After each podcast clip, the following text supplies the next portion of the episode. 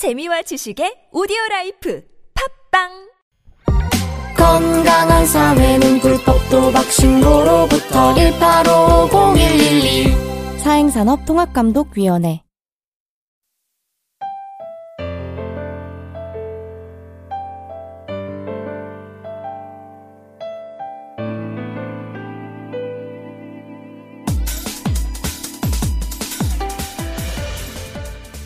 책들이 등을 보이고 서 있습니다. 그 등에 세로로 길게 새겨진 제목은 책의 척추입니다. 혀를 짚듯 천천히 그리고 깊게 그 뼈를 만져봅니다. 맨 겉장에 붙어서 안으로 접혀 들어간 페이지, 흔히 앞날개와 뒷날개라고 부르죠. 책이 날개를 가졌다는 것은 그 자체로 은유입니다. 책을 읽는다는 건 어딘가 다른 곳으로 날아가 보는 일이기 때문이죠. 책은 또한 얼굴을 가졌습니다. 표지는 첫 인상처럼 그만의 표정을 보여주죠. 어떤 책은 다정하고, 어떤 책은 차갑고, 또 어떤 책은 서글서글합니다. 표지와 본문을 이어주는 빈 페이지는 면지라고 부른다고 하는데요. 그곳에 우리는 무언가를 적어 놓곤 하죠. 말하자면 면지는 나의 이야기를 경청하겠다는 책의 여백, 책의 침묵인 셈입니다. 책에도 얼굴과 머리, 등과 배, 엉덩이와 날개가 있습니다. 그러니까 책도 하나의 몸인 셈이죠. 책을 읽는 일, 책과 몸을 섞는 일이라고 하면 어떨까요? 안녕하세요. 여기는 이동진의 빨간 책방입니다.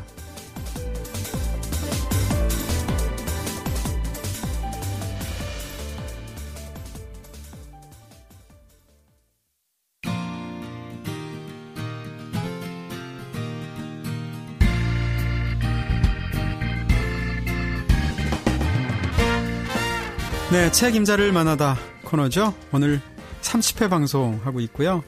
네, 이번 30회 방송부터는 개편 이후 사실 짝수주에는 저희가 오프닝을 따로 하지는 않았었잖아요. 근데 영 어색하기도 하고 허원실 작가님의 오프닝 빠지니까 이게 무슨 안고 없는 찐빵 같기도 하고 그래서 이번부터는 제대로 저희가 넣어드렸습니다. 네, 저희 돈 좀 썼습니다. 자, 책임자를 만나다 지난 그 시간에 이어서 이기호 작가님 모시고 계속 김 박사는 누구인가 이야기 나눠봐야겠죠. 저희 사실 할 얘기 산더미처럼 쌓여 있는데 그냥 몸 좀 풀었더니 70분 훅 가더라고요 지난번에. 네, 그렇죠. 몸도 안 풀린 것 같아요. 몸도 안 풀린 것더 같죠. 굳어가고 있어요. 지금. 아니 뭐, 네, 다산 얘기 좀 하고 아이들 셋 얘기하고 뭐 이렇게 저희 산에서 고행하신 얘기하니까 70분이 가버리더라고요. 네. 음, 다 사, 다 살았대. 다산 것 같죠? 네, 예. 또 살려주시네요. 살려드려야죠. 네. 자, 본격적으로 그러면, 그럼 지난번에 뭐 한 거야? 자, 본격적으로 김 박사는 무엇인가에 대해서, 아, 저, 죄송합니다. 네, 김 박사는 누구인가에 대해서, 네, 이기호 작가님의 신작 소설집에 대한 이야기 나눠보도록 하겠습니다. 뭐 가볍게 표지에 관한 얘기를 또 시작해볼까요? 네. 전이 표지 아주 좋더라고요. 그, 최근에 인터뷰한 거 보니까 어떤 기자분께서 표지가 약간 어, 촌스럽게 한 게 약간 의도한 거냐고 물어보는데 음. 전혀 촌스럽지 않아요. 제가 보기엔. 음, 이게 약간 말하자면 팝아트의 그런 느낌도 약간 그러네요. 나고 네. 이 박스 한 것도 그렇고 아주 제가 보기에는 아주 세련된 표지가 아닌가 모던한데요. 싶고 음. 약간 장르 소설 계열의 느낌이 나죠. 음. 그 의도를 저는 전혀 관여하지 않는데요. 네. 일러스트 같은 경우에는 뭐 그쪽 아무래도 그쪽 전문가들이 계시니까 네. 원래 그런 걸 좀 많이 관여하는 작가분들도 계시고 네, 김중모 작가하고 완전히 뭐 다르시네요. 완전히 다르죠. 네. 그분은 거의 네. 뭐랄까요 일러스트가 네. 주업이시고 그렇죠. 소설을 남는 시간에 부업으로. 소설을 쓰시는 것 같은 네. 느낌이 소설을 잘안 쓴대요. 저는. 네. 그런데 하여튼 저는 워낙 문외한이라 가지고 네. 그냥 거의 다 맡기는 편인데 마음에 드세요? 어, 저는 뭐, 뭐 추리 소설 쪽에 꽂혀 있을 거라고 생각합니다. 참고로 예, 네. 이그 문지 문학과 지정서 그 출판사 블로그에 가 보니까 이 디자이너가 이 작품을 디자인을 했던 과정 같은 걸 써가지고 올려놓은 아, 게 있더라고요. 그 시안들도 같이 올라와 있으니까 네. 혹시 관심 있으신 분들은 가서 보셔도 재밌을 것 같아요. 야, 깨알 같은 정보네요. 네. 근데 이 표지를 보면 그 오른쪽 위 여자가 이제 눈물을 흘리고 있고 밑에 영어로 oh shit이라고 써 있습니다.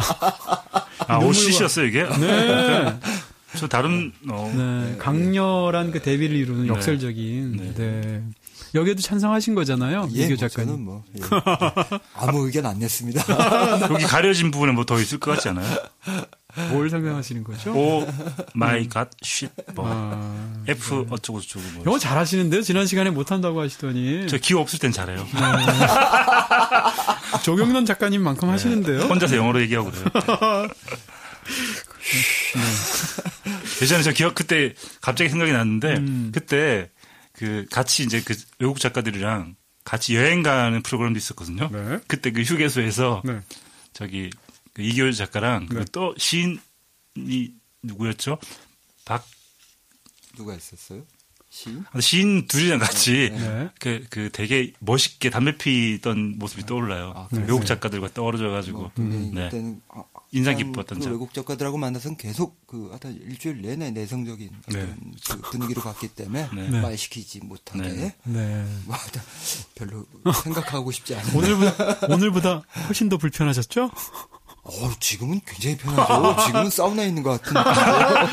여기 지금 사실, 네, 이제 그런 느낌이 있죠. 지금 네. 사우나에서 목욕하고 있는 느낌이고요. 네, 네. 식은땀 나네. 자, 근데 이번 소설 사실 이전 소설의 소설들과의 연장선상도 있고 제가 잠깐 굉장히 재밌어하는 것 중에 하나가 이규 작가님이 이제 물건에 대한 감각이 좀 다르신 것 같아요. 다른 작가들에 비해서. 그래서 약간 좀 약간 코믹하게 말해보면 약간 패티시즘 같은 거 있으신 것 같아요. 이번에 예를 들면 결과적으로는 꼭 그게 그런 거는 뜻은 아니지만, 네. 그 프라이드와 사랑에 빠진 남자 얘기가 있지 않습니까? 네. 결국은 훨씬 더 슬픈 얘기가 있지만, 근데 그 소설에서 제가 굉장히 웃긴 것 중에 하나가 이 삼촌이 결혼도 안 하고 프라이드를 20년째 타면서 그 프라이드와 사랑에 빠진 것처럼 보이니까 심지어는 그 조카에 해당하는 사촌 여동생이 호주로 유학을 갔는데 거기서 프라이드를 딱 보고서 숙모님 하고 불렀다는 거 아니에요? 그 문장을 보고 제가 굉장히 웃었는데. 밑줄 쳤어요. 네. 네, 네. 그런, 물론 이제 그게 굉장히 재밌는 유머지만, 그것도 있고, 이전에는 사실은, 아까 지난 시간에 잠깐 말씀드렸듯이, 국기개양대와 사랑에 빠진 남자라든지, 흙을 먹는 어떤 네. 사람들의 얘기라든지, 이번에 또 화라지송침에서 두루마지, 두루마리 휴지에 대한 공포라든지 이런 것들이, 물건에 대한 감각이 굉장히 독특하신 것 같아요. 글쎄요, 그 음. 물건에 대한 감각이라기보다도 어떤 인간관계를 제대로 맺지 못하는 아이들의 어떤 전형적인 특징이죠. 말하자면 뭐 벽지 보고 막 이야기 만들고 이런 그렇죠. 거죠. 뭐 네. 방바닥하고 어깨동무하고 뭐 네, 이런 네. 애들이죠. 네티남하고 대화하신다고 지난 시간에. 네. 어, 뭐 그렇게 딱히 그러지는 않는데요. 음. 어쨌든 뭐 소설을 쓰다 보면 어떤 그 물건을 조금 다르게 보고 음. 사물에 대해서 다른 시각을 보려고 좀 노력하는 부분들이 있는데 그건 네. 이제 시인들의 영역이 많잖아요. 그렇겠죠. 네. 아, 근데 이제 저하고는 조금 다른 게 이게 뭐 시를 좀 무시해서 하는 얘기가 아니고 시는 어쨌든 서정적인 어떤 서정성이라는 것이 일종의 동일성이죠. 네. 뭐 말하자면 떨어지는 낙엽을 보고 그 아. 낙엽을 나라하고 같이 느끼는 것들이나 네. 이게 어쩌면 본류였잖아요. 우리나라 서, 서정시에.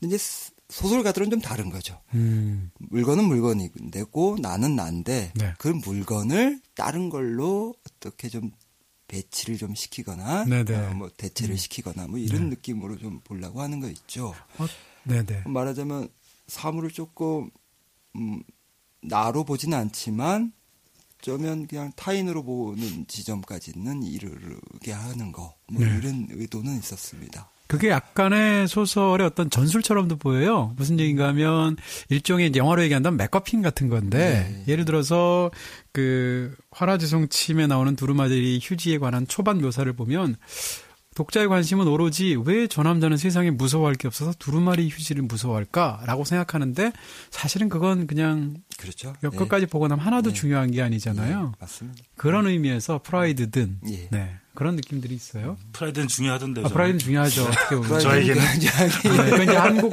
어떻게 보면 한국의 현대사를 응축하고 있는 아, 거죠. 근데 그 셔- 이제, 이제 주변에 그런 친구들이 좀 있었어요. 사실은 이 네. 프라이드만 해도 저는 네. 실제로 그 후진이 안 되는 프라이드를 타본 적이 있어요. 아 그래 실제로요? 네, 실제로. 네.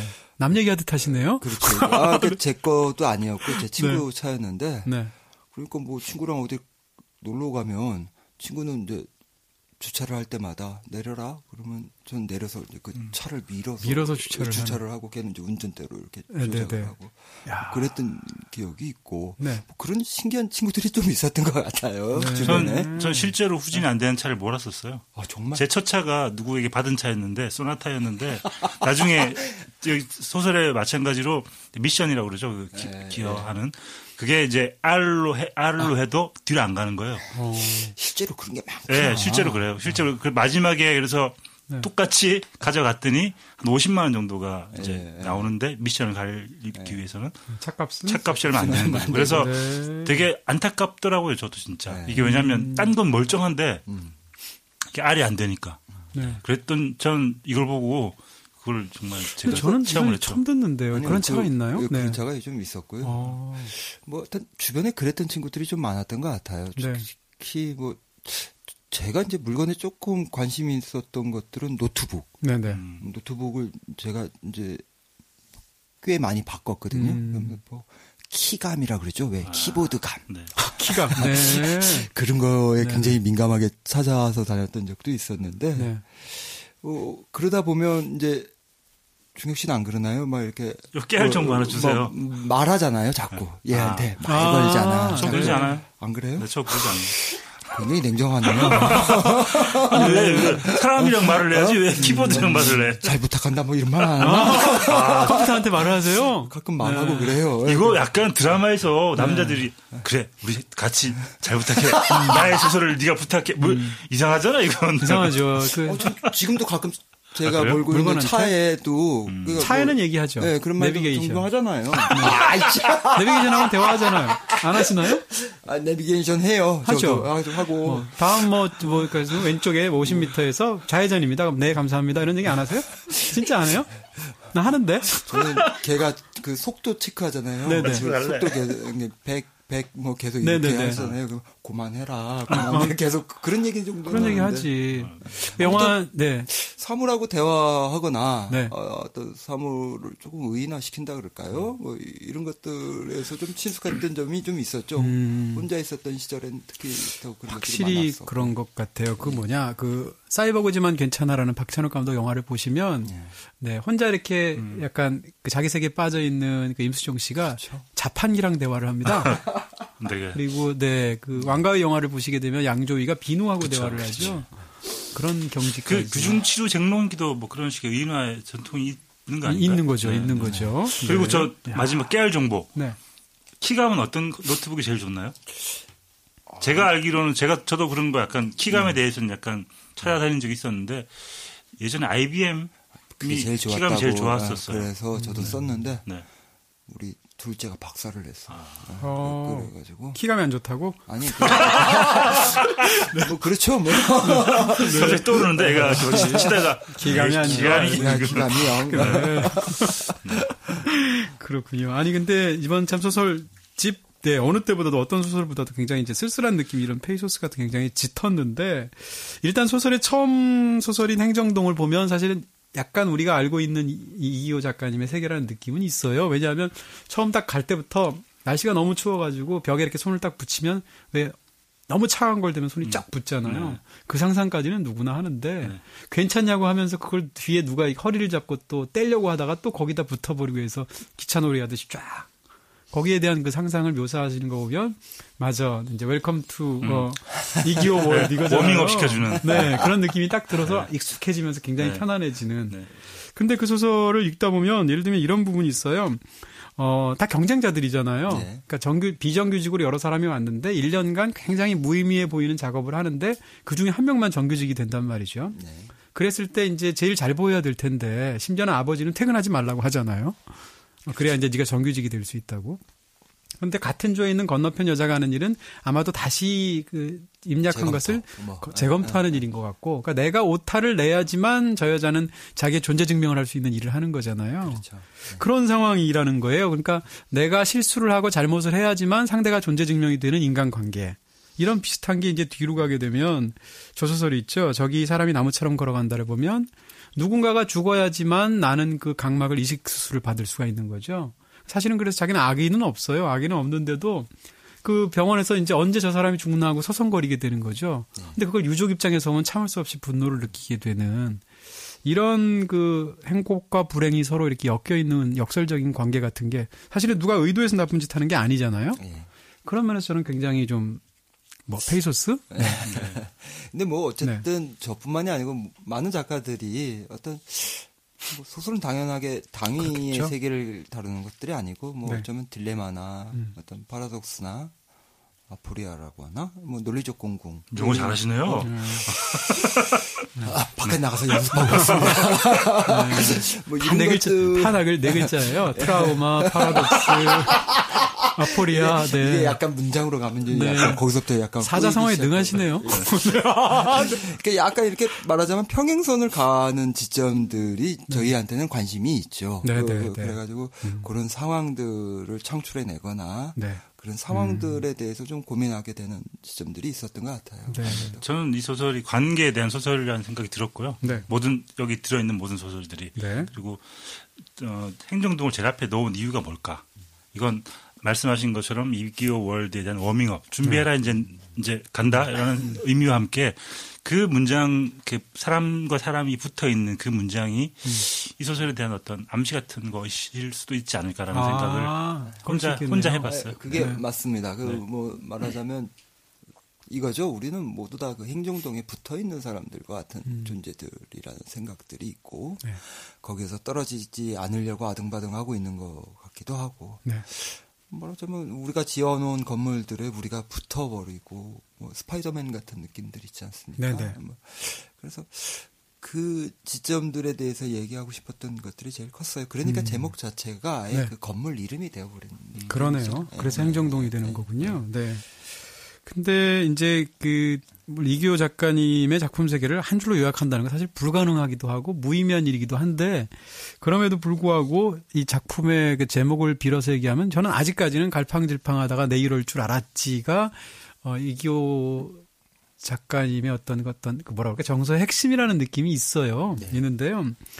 예를 들어서 이번 소설에서도 김 박사는 누구인가에 들어가 있는 여덟 편의 소설들을 보다 보면 주인공들이 다 항상 이러지도 저러지도 못한 채 어딘가로 끌려가는 인물들이에요. 그러니까 자기가 능, 능동적으로 상황을 타개해 나가는 인물들이 아니고.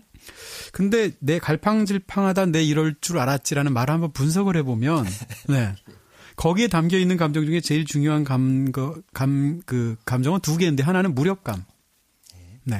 네. 내 이럴 줄 알았지라는 탄식, 뒤늦은 무력감. 또 하나는, 어, 슬픈 예감.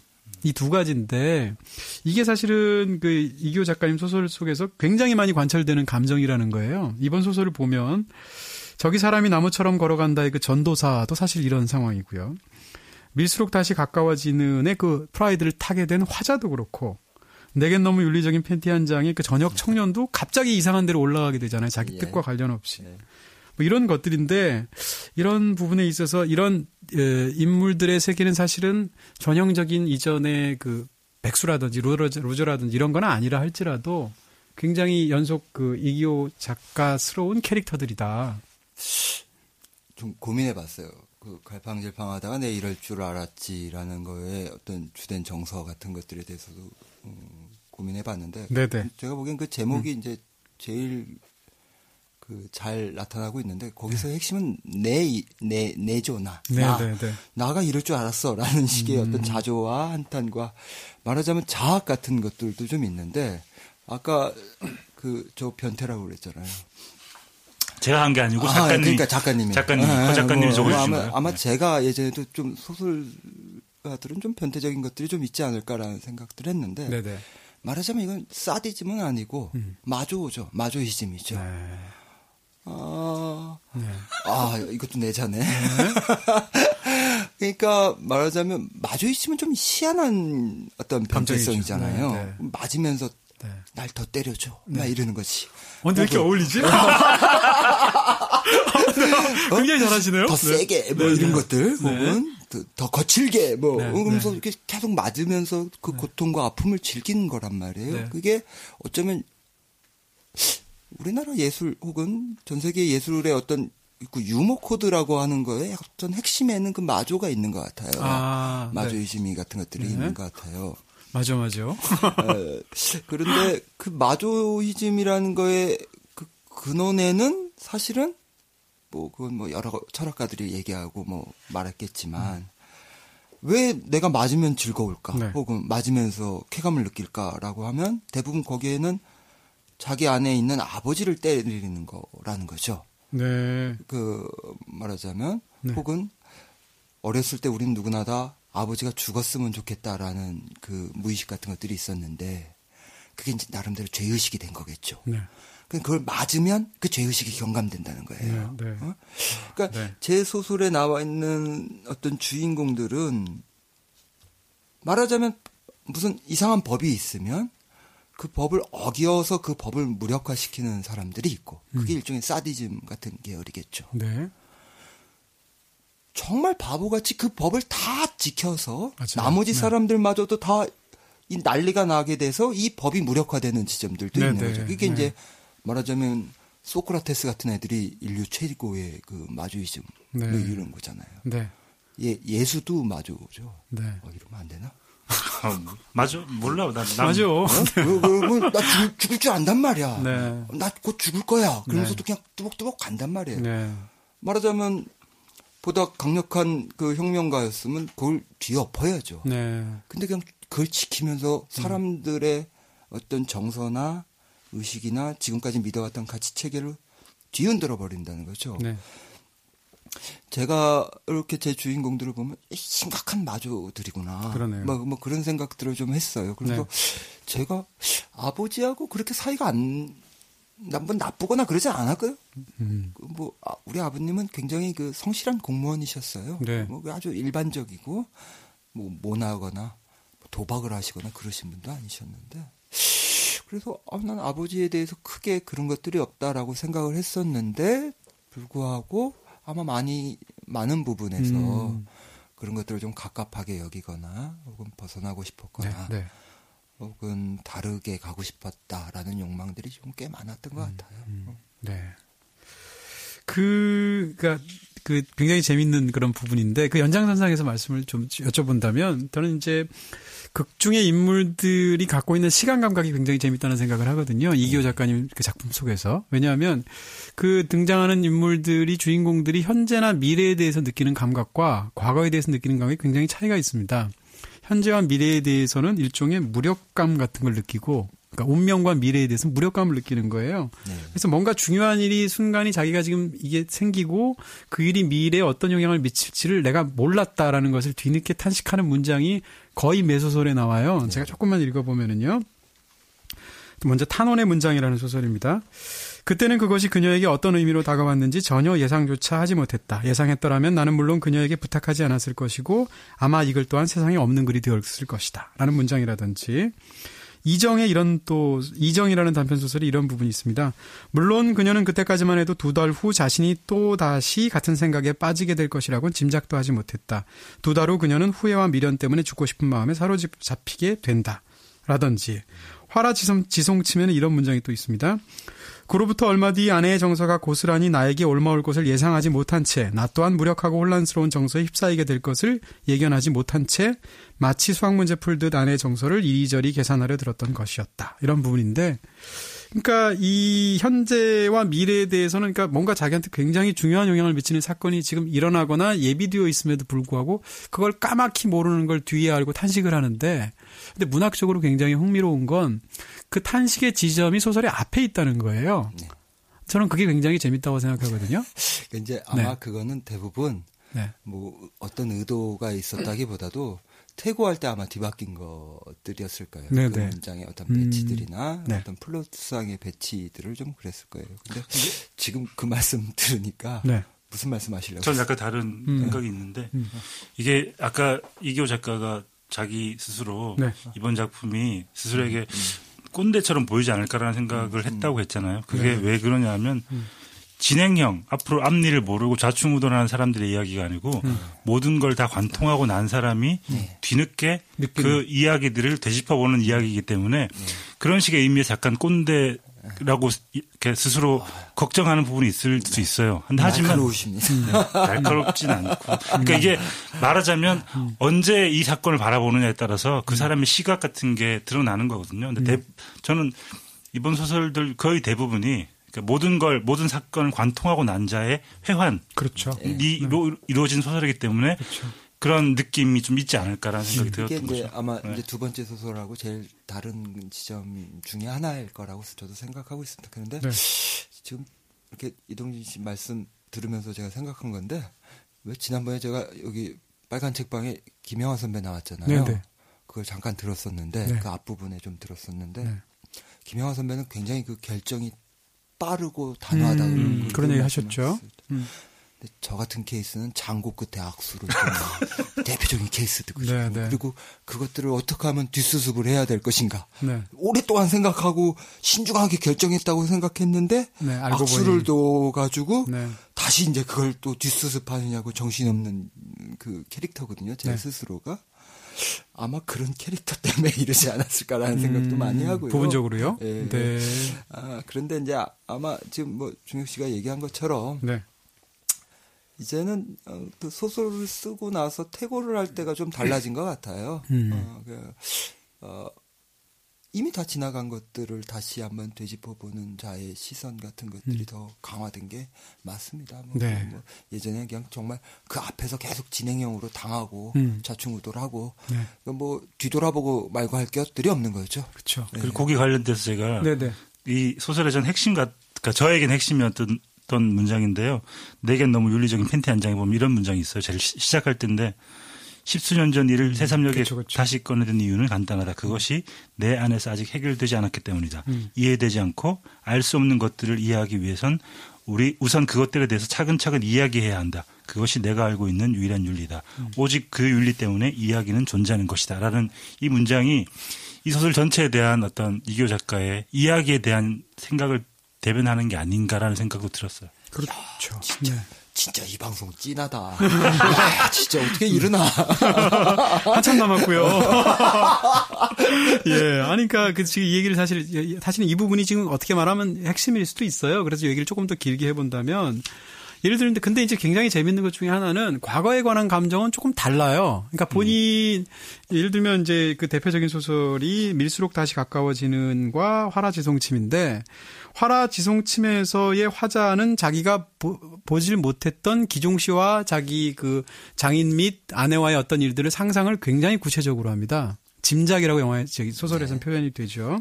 그리고 또 밀수록 다시 가까워지는 에서 삼촌에 대해서도 삼촌의 어떤 그 퍼즐 같은 것을 과거의 점을 굉장히 정확하게 맞추고 있어요. 물론 그것이 정확한지는 우리는 알 수 없지만, 그러니까 제 얘기는 뭔가 하면 음 미래와 현재에 대해서는 인간이 느끼는 것은 그런 어떤 운명에 대한 탄식 같은 거, 무력감 같은 거를 굉장히 많이 노출한다면 과거에 대해서는 굉장히 명확하게 상대적으로 파악하고 그럴 때 느껴지는 감정은 죄책감이라는 거죠.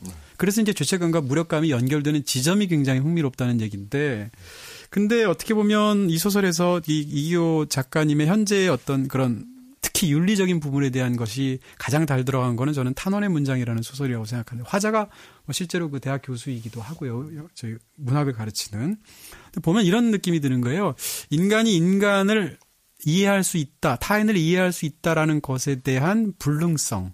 과연 그것이 가능한 것인가? 혹은 남의 어떤 일에 대해서 내가 개입한다는 것이 과연 그것이 옳은 것인가에 대해서 개입의 불가능성? 뭐 예를 들면 무의미? 뭐 이런 것들을 굉장히 예. 이 윤리적으로 깊게 다루고 계시다는 얘기죠. 계속 네. 뭐랄까요 예전 소설들하고 자꾸 비교하게 되는데요. 음. 예전에 이제 그런 것들이 좀 없었던 것 같아요. 좀 오만 방자했던 지점들도 좀 있었던 것 같죠. 네. 어, 내가 다룰 수 있는 것들이 들은 다 다룰 수 있다. 음, 음. 어, 내가 본 인간들에 대해서도 다 이야기할 수 있다라는 그런 것들이 있었는데 네. 어느 순간부터 어, 그렇지만은 않다라는 느낌도 많이 들었고 음. 보여지는 것보다 보여지지 않는 것들이 더 많은 것들을 이야기할 수 있다라는 느낌도 굉장히 강렬하게 다가왔습니다. 네. 그런데 이제 지금 이제 이거는 이제 두 번째 소설 아, 아, 지금 세 번째 소설 낸 다음에 또 든 생각인데 네. 이런 거죠. 자, 그렇다. 우리는 인간에 대해서 다 완전히 이해할 수 없을 것이다. 그리고 우리는 어떤 사람이 타인에 대해서 어떤 정도의 개입하는 것이 과연 온당한 것인가? 네네. 뭐 이런 질문들과 의문들이 이제 이 세 번째 소설을 저를 지배를 했었는데 네. 자 그렇다면 우리가 윤리적으로 한다고 하면 그냥 놔두는 것이 정말 음. 그리고 이해하고 그냥 가만히 바라보고 뭐 그런 것들이 정말 그러면 윤리적이고 그래서 온당한 일인가 이런 것들에 대한 이제 회의가 오기 시작했어요. 사실은 지금은 네. 네. 어, 그냥 말하자면 그건 어쩌면 무책임하고 네. 무관심한 것들에 대한 알리바이 같은 역할을 할 수도 있겠구나. 우리가 윤리라고 말하는 것들에 대해서는 네. 내가 굉장히 폭력적으로 개입한다 하더라도 어쨌든 뒤지고 볶고 뭐 같이 뒹굴고 뭐 이, 이런 것들이 오히려 더 음. 그래서 나중에 그 사람한테 그것이 상처가 될 수도 있, 있을지언정 네. 지금 이 김 박사는 누구인가를 관통하고 있는 어떤 저 윤리적 자세들 같은 것들 이 네. 주인공들이 갖고 있었던 윤리적 자세들은 네. 제가 이제 소설책을 내고 나서 드는 반성들이라고 할까요? 네. 저로서는 굉장히 중요했던 입장들이었는데 음. 지나고 보니까 어쩌면 정말 그 무관심과 무책임함을 그냥 스스로 변명하고 용인하려고 하는 것들이 아닐까 뭐 이런 생각까지 요즘은 이제 그런 생각이 좀 많이 강렬하게 들고 있어요. 네. 네. 왜냐하면 엊그저께 이제 여름호 단편을 마감하고 왔는데 네. 자꾸 이제 또 이제 다른 생각이 들기 시작했던 지점이 온 것 같아요. 그러면서 너무 편하게 들 윤리적인 문제들 혹은 윤리적인 입장들 뭐 이런 것들에 대해서 우리가 너무 많이 쉽게 얘기하고 있는 것이 아닐까 음, 음. 어, 그런 생각들이 요즘 뭐 좀 많이 들고 있습니다. 네. 사실. 네. 그럼에도 불구하고 또 얘기를 할 수밖에 어. 없는 아니, 뭐게 그렇죠. 예, 뭐, 어, 당연히 뭐 기로에 있는 거고 네, 네. 방금까지 이제 윤리 원리 들어봤는데요. 음. 아무튼 이 소설집 쓰고 아니 뭐 지금도 그 생각은 크게 변함이 없는데 네. 어, 이 소설집을 쓸 때는 그 아마 뒤에 이제 해설도 나왔을 텐데 네. 뭐 김박선 누구인가의 그 맨 뒤에 나와 있는 공백 같은 것들 네. 이 공백과 여백에 대한 생각들을 제일 많이 했습니다 사실은 어? 아 그리고 뭐 이런 거죠 예전에 우리 중혁 씨가 그런 얘기했었던 걸로 기억하는데 네. 자기는 자기 소설 영화화되는 걸 별로 좋아하지 않는다고 음. 그리고 그렇지 못하게 하는 소설을 쓰는 것이 제의가 없었어. 그런 얘기, 그런 얘기를 하기도 했는데 이런 걸 이제 이솝 이솝원의 여호와 심포도라고 하죠. 말하자면 그러니까 음, 영화 될 수 없는 음. 소설들을 쓰는 것들에 대한 어떤 자부심 같은 것들이 있었는데 네. 저도 뭐 그런 생각들을 좀 종종 했어요. 음. 그러니까 어, 우리가 이 영상하고 소설이 좀 다른 지점들이 무엇인가? 네. 영상과 문장과의 어떤 관계들에 대한 생각들을 하다 보니까 음. 우리는 어쩌면 말하지 않는 부분들로 하여금 더 많은 말을 하게 하는 사람들인 거구나. 뭐 이런 생각들을 제일 많이 했고요. 네. 뭐 그것들이 어쩌면 이 소설집을 관통하고 있는 음. 그 맥락이기도 합니다, 사실은. 그러니까 이 소설을 읽었을 때 이전에 이기호 작가님의 소설집과 다른 느낌은 그러니까 단편이라고 하니까 그 느낌은 비교할 수 있다고 생각하고요. 이제 사과는 잘해요는 장편이니까 좀 약간 빼놓고 이제 얘기를 한다면 말이죠. 저한테 가장 크게 차이가 느끼는 건 저는 시간에 대한 감각이 다르다 달라졌다고 생각하는 거예요. 그러니까 시간에 대한 감각 물론 정서는 비슷한데 시간에 대한 감각이 훨씬 더 두터워졌다고 저는 느낍니다. 그리고 실제로 소설에서 다루고 있는 그 시간대가 단편 소설임에도 불구하고 이전 소설들에 비해서 더긴 시간대를 다루고 있고요. 그럴 때 들어가는 건 일종의 어떤 무슨 업이든 운명이든 이런 거에 대한 탄식 같은 감정들이 들어가게 되는데 제가 이제 무척 재밌어 하는 것 중에 하나는 소설가가 시간을 다룰 때 저는 이제 사용하는 도구가 두 개가 있다고 생각하는데 하나는 화살, 화살이고 하나는 삽이에요.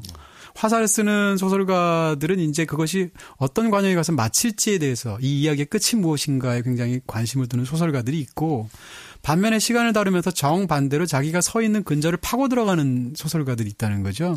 이 사람들은 과녁이 중요한 게 아니고 자기의 뿌리가 중요한 사람들이거든요. 제가 볼 땐 이기호 작가님은 전형적인 후자 쪽이에요. 자기 근저를 파는데 문제는 자기 근저를 판다는 건 자기가 현재 이렇게 stable 어 영어 썼네 stable 안정 아, 내자 아니면 쓰면 안 돼요. 네, 내자만 쓸수 네. 있어요. staple, 스테이플러?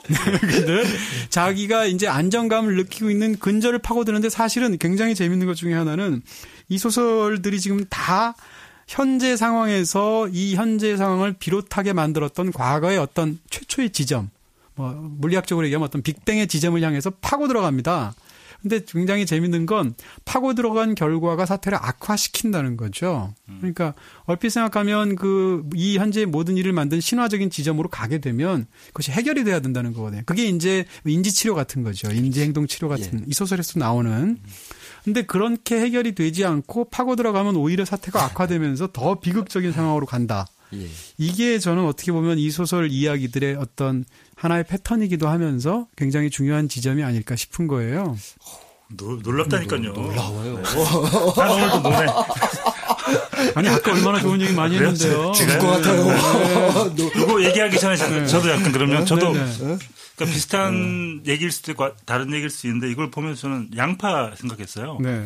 양파라는 게 이제 그 네. 애송이의 사랑. 네, 네. 그것도 이- 이런 애송이 같은 이라고 그 까는데 물론 양파에 대한 비유를 많이 쓰잖아요. 음. 그, 그 까는데 껍질을 계속 까면 깔수록 점점 없어지는 거죠 안에. 네, 네. 그 무가 드러나는 게 네. 아니고 무가 드러나면서 아무런 실체가 없어지는 게 보이는 게 이게 저는 아까 시간에 대한 얘기 하셨지만 가장 선명하게 드러나는 게 역사 의식 같아요. 음. 저는 역사라는 게그한 나라의 역사일 수도 있고 뭐 그런 얘기도 약간 들어 있고요. 네. 한 나라의 역사, 한 개인의 역사, 우리들의 역사. 그리고 역사 의식이 예전에 비해서 훨씬 더 두터워지면서 말씀하신 그런 시간에 대한 개념도 훨씬 더 이렇게 좀 그쵸. 깊어지고 그쵸. 넓어진 게 아닌가라는 생각도 같이 들었어요. 네. 뭐 이런 생각들을 좀 했어요. 사실은 이제 음.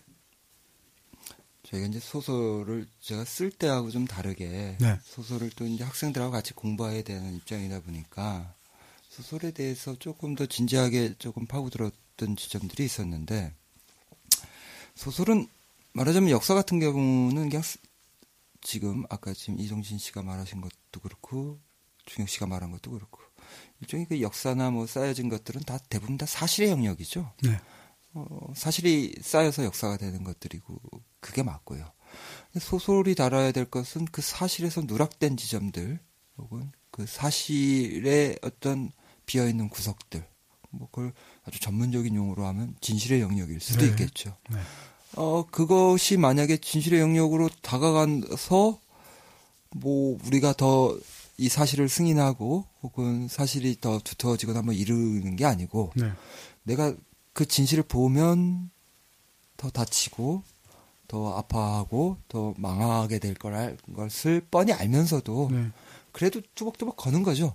뭐 그게 어쩔 수 없는 그 이 인물들의 특징일 수밖에 없었죠. 네네. 제가 음. 의도했던 것들이기도 하고요. 음. 그러니까 어. 뭐 이런저런 판단의 잣대들 있지 않습니까? 뭐, 네. 뭐, 실용적인 판단 음. 할 수도 있고, 종교적인 판단도 할 수 있고, 뭐 사법적인 판단을 할 수 있지만, 우리는 문학적인 판단을 하는 사람들이죠. 그, 네. 그, 그 뭐, 사법적인 판단 혹은 실용적인 판단 그런 것들로 한 사람을 다 얘기할 수는 없잖아요. 남는 것들이 많고 이렇게 움켜쥐면 이제 줄줄줄 새 나가는 것들이 많고. 네. 그러니까 우리가 바라보고자 했던 것들은 그런 것들이었던 것 같아요. 그런 것들을 이제 좀 주섬주섬 챙겨야 하는 입장. 내자를 좋아하시네, 내자를. 주섬주섬, 뚜벅뚜벅. 근데 아까 그 이제 산에 들어가서 한참 말, 말을 거 끊는 거 아니죠? 아니에요. 네. 네. 말 끄는 거 아니죠? 근데 그, 어, 그 트라우마인가? 아, 처음에 그 뚜벅뚜벅이라는 말을 아까부터 자꾸 쓰는 걸 보니까 약간 그런 인식이 있는 게 아닐까. 뚜벅뚜벅. 나는 천천히 이 길을 뚜벅뚜벅 갈 것이다라는 생각을 자꾸 하고 하기 때문에 약간 얘기할 때 약간 송강호 같았어. 뚜벅뚜벅 가 가서 나나 이기호야 이기호 뭐 이런 너 소설이야? 네. 나, 나 이기호야. 나 이기호야. 뭐 이러군요. 네. 그 쓰는 거야 소설 될 때까지 뭐 이런 그런 느낌으로. 아, 이 프로그램 정말 좋다. 아, 근데 이제 그 관련돼서 저는 사실 이제 그 부분이 굉장히 제일 흥미로운 지점이라서 네, 네. 조금만 더 이제 그 또 이야기였던 패 어떻게 제가 굉장히 재미있어하는 부분은 뭔가하면 이 다덟 편의 소설이 형식적으로나 이야기의 내용이나 뭐 혹은 어, 때로는 약간의 어떤 정서적인 부분이나 상당히 다른 어떤 굉장히 다양한 소설들이에요. 어, 만약에 모르는 사람한테 이걸 다 그냥 나눠서 읽으면 이게 같은 사람이 쓴 것 같지 않은 부분도 있고, 근데 그런 느낌과 달리 또 다른 이면에는 이 소설에서 이야기를 다루는 패턴이 사실은 어 어떤 원형적인 패턴이 갖고 계시는 것 같다는 거죠. 그래서 그 패턴이 어떻게 보면 어 이기호라는 작가의 세계로 들어가는 열쇠처럼 보여서 지금 이런 질문을 계속 하는 건데요.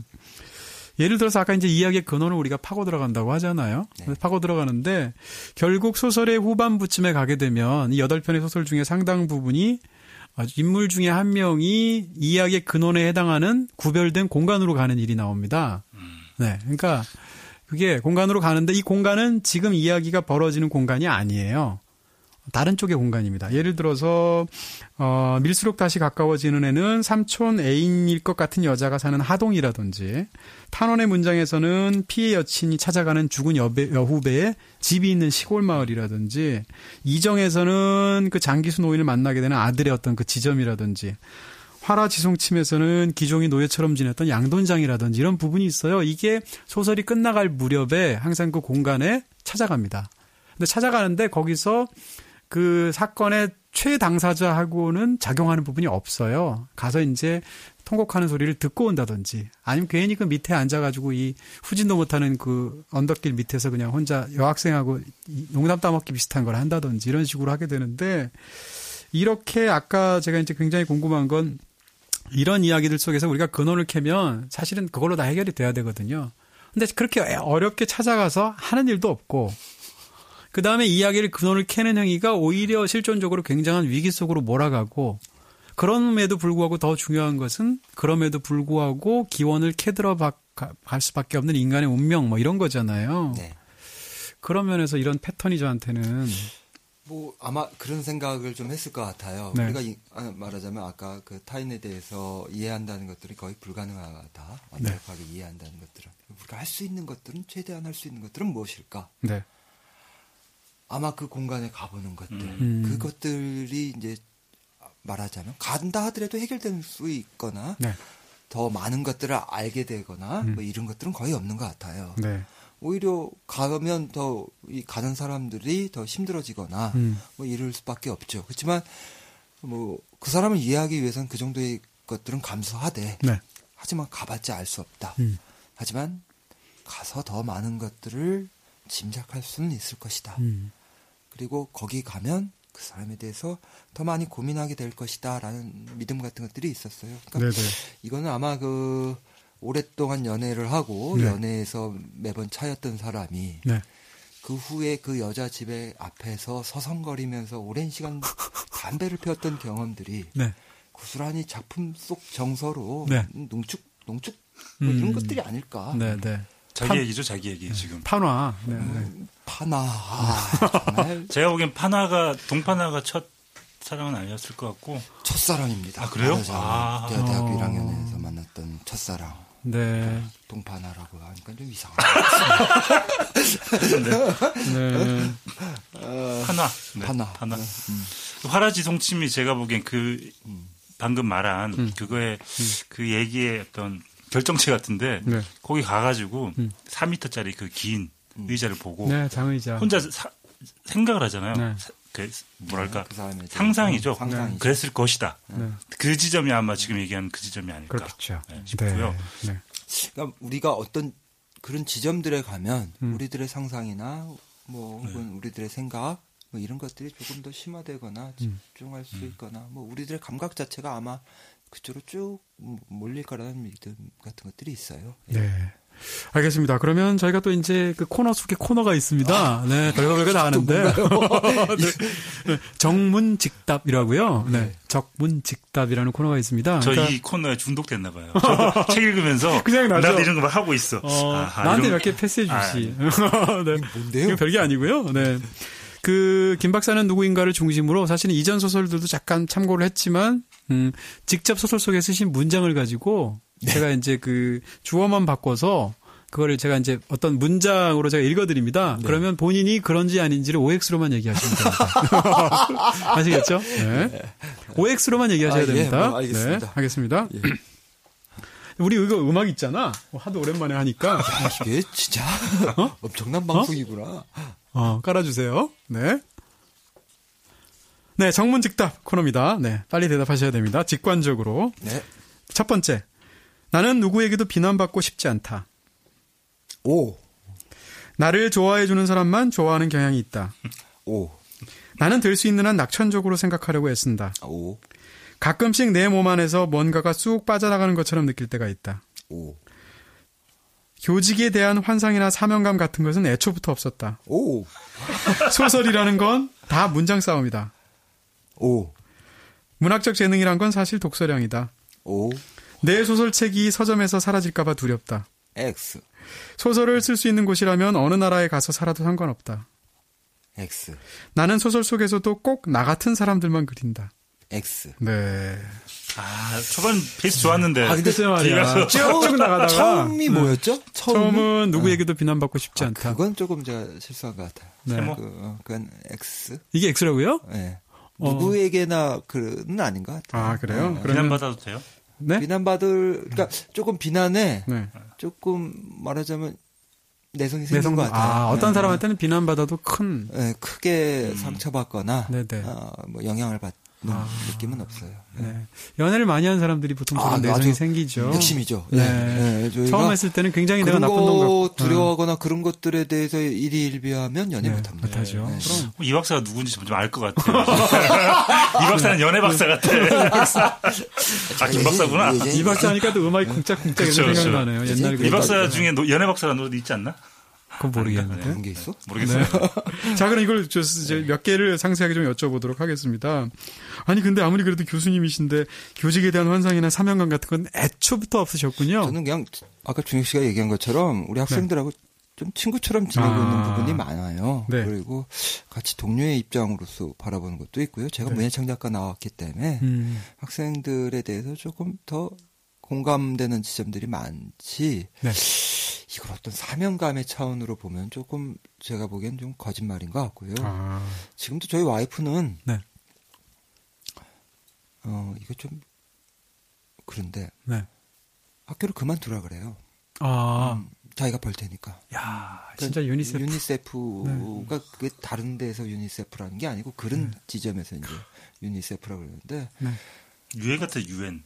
유엔이지 유엔. 네. 평화 유지군 뭐 이런 네. 거지. 근데 이제 그만두라고 하면서 자기가 벌겠다고 하긴 하는데 소속 전화업으로 가라.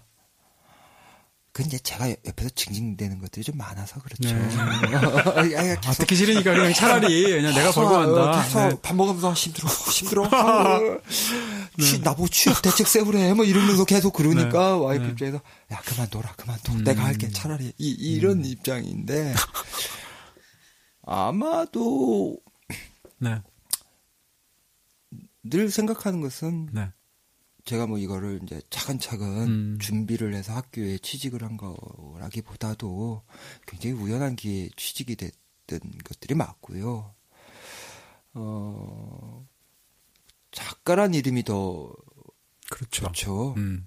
교수라거나 뭐 그런 이름들은 별로 저에겐 별 다른 감흥이 없습니다. 음. 사실. 그러면 이제 뭐 예를 들면 뭐 상황이 달라지실 수도 있겠네요. 이제 이게 먼 문제가 미래에. 이제 네. 저는 늘 그런 각오를 하고 있었거든요. 네네. 아이가 한 명일 때는요. 아이가 세 명 되니까요. 네. 너무 두려워졌어요, 사실은. 이게 네. 나 혼자의 문제가 아니라는 생각들이 너무 심해져가지고. 그렇죠. 봄날 개나리 꽃망울인데. 그러니까요. 네. 그래서 아 이게 무슨 대중 소설을 하나 써서 네. 뭔가 하나 기반을 마련해야 안 돼, 될까? 안 뭐, 돼. 근데 우리는 또 그런다고 안 팔리잖아. 네. 대중이 뭔지 모르는 그럼요. 우리는 대중이 뭔지 그렇게 몰라 쓴게 사실. 좀비들이에요. 네. 아니에요. 안 돼요. 아니라니까요. 아니 왜 그건 컬트 컬트 소설이에요. 그건 대중 소설이었어요. 예전에 그 이승우 이승우 선배가 예전에 네. 그런 맞아 그런 소설을 하나. 쓰셨다가 아, 예, 망했다고 들었어요. 개망하셨다고. 네, 네, 따뜻한 비라고 제가 네. 제목은 얘기 못해요. 황금 가면인가 하는 추리 네, 소설도 그렇죠, 있었습니다. 아, 네. 제가 어, 그런 것들 때문에 이제 좀 고민스럽긴 하지만, 네. 근데 또 한편으로는 이런 생각도 합니다. 내가 지금 징징대면 안 되겠다. 음. 어, 세상에 지금 많은 사람들이 소설 직장 가지면서 쓰기가 굉장히 어려운 장르죠. 그렇죠. 네. 그런데 그 중에서도 가장 좋은 직장 중에 소설을 쓰기엔 그게 어쩌면 학교 선생일 수도 있는데 네.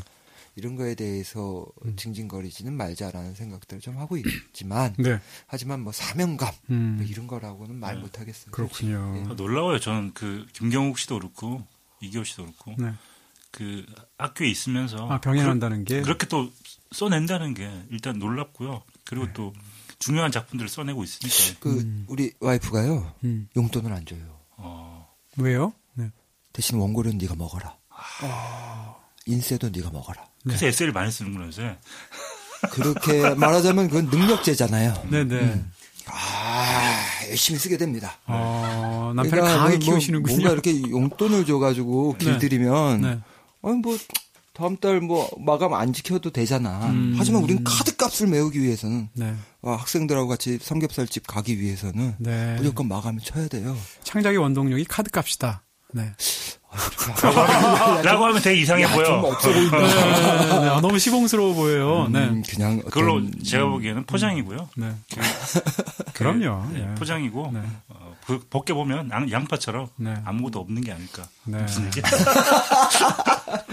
그 다음에 아까 그 가끔씩 내 몸 안에서 뭔가가 쑥 빠져나가는 것처럼 느낄 때가 있다는데 사실 이 표현을 굉장히 자주 쓰세요, 예, 소설에서. 제가, 제가 자주 쓰는 표현 중에 네. 수인에서도 쓰셨고, 네, 네. 행정동에도 쓰셨고, 밀수록 다시 가까워지는 아, 쓰셨고, 네, 이런 표현들이 다 있어요. 피해갈 수 없습니다. 네, 근데 이 표현이라는 건 사실 이제 이거 사람마다 네. 이걸 자기가 느리는, 그러니까 예를 들어서 은희경 작가님이 자주 상상하는 거는 본인의 어떤 그 뭐라 그럴까요? 객관적인 자아가 떠서 현재 네. 주관적인 자아를 쳐다보는 것 같은 분신이. 네, 실제로 소설에 그런 묘사가 있기도 하고요. 그런 걸 굉장히 상상을 많이 하시는 것 같고 어떤 사람 밑에서 뭔가 이렇게 치받아 오를 때 사람이 이제 바뀐다고 생각하는데 네. 소양인들, 소양인들, 소양인들 그렇죠. 소양인들. 이 기억이 올라와서 네, 근데 이교 작가님은 그런 지점에서 뭔가가 쑥 빠져나간다고 표현을 하시는 거예요.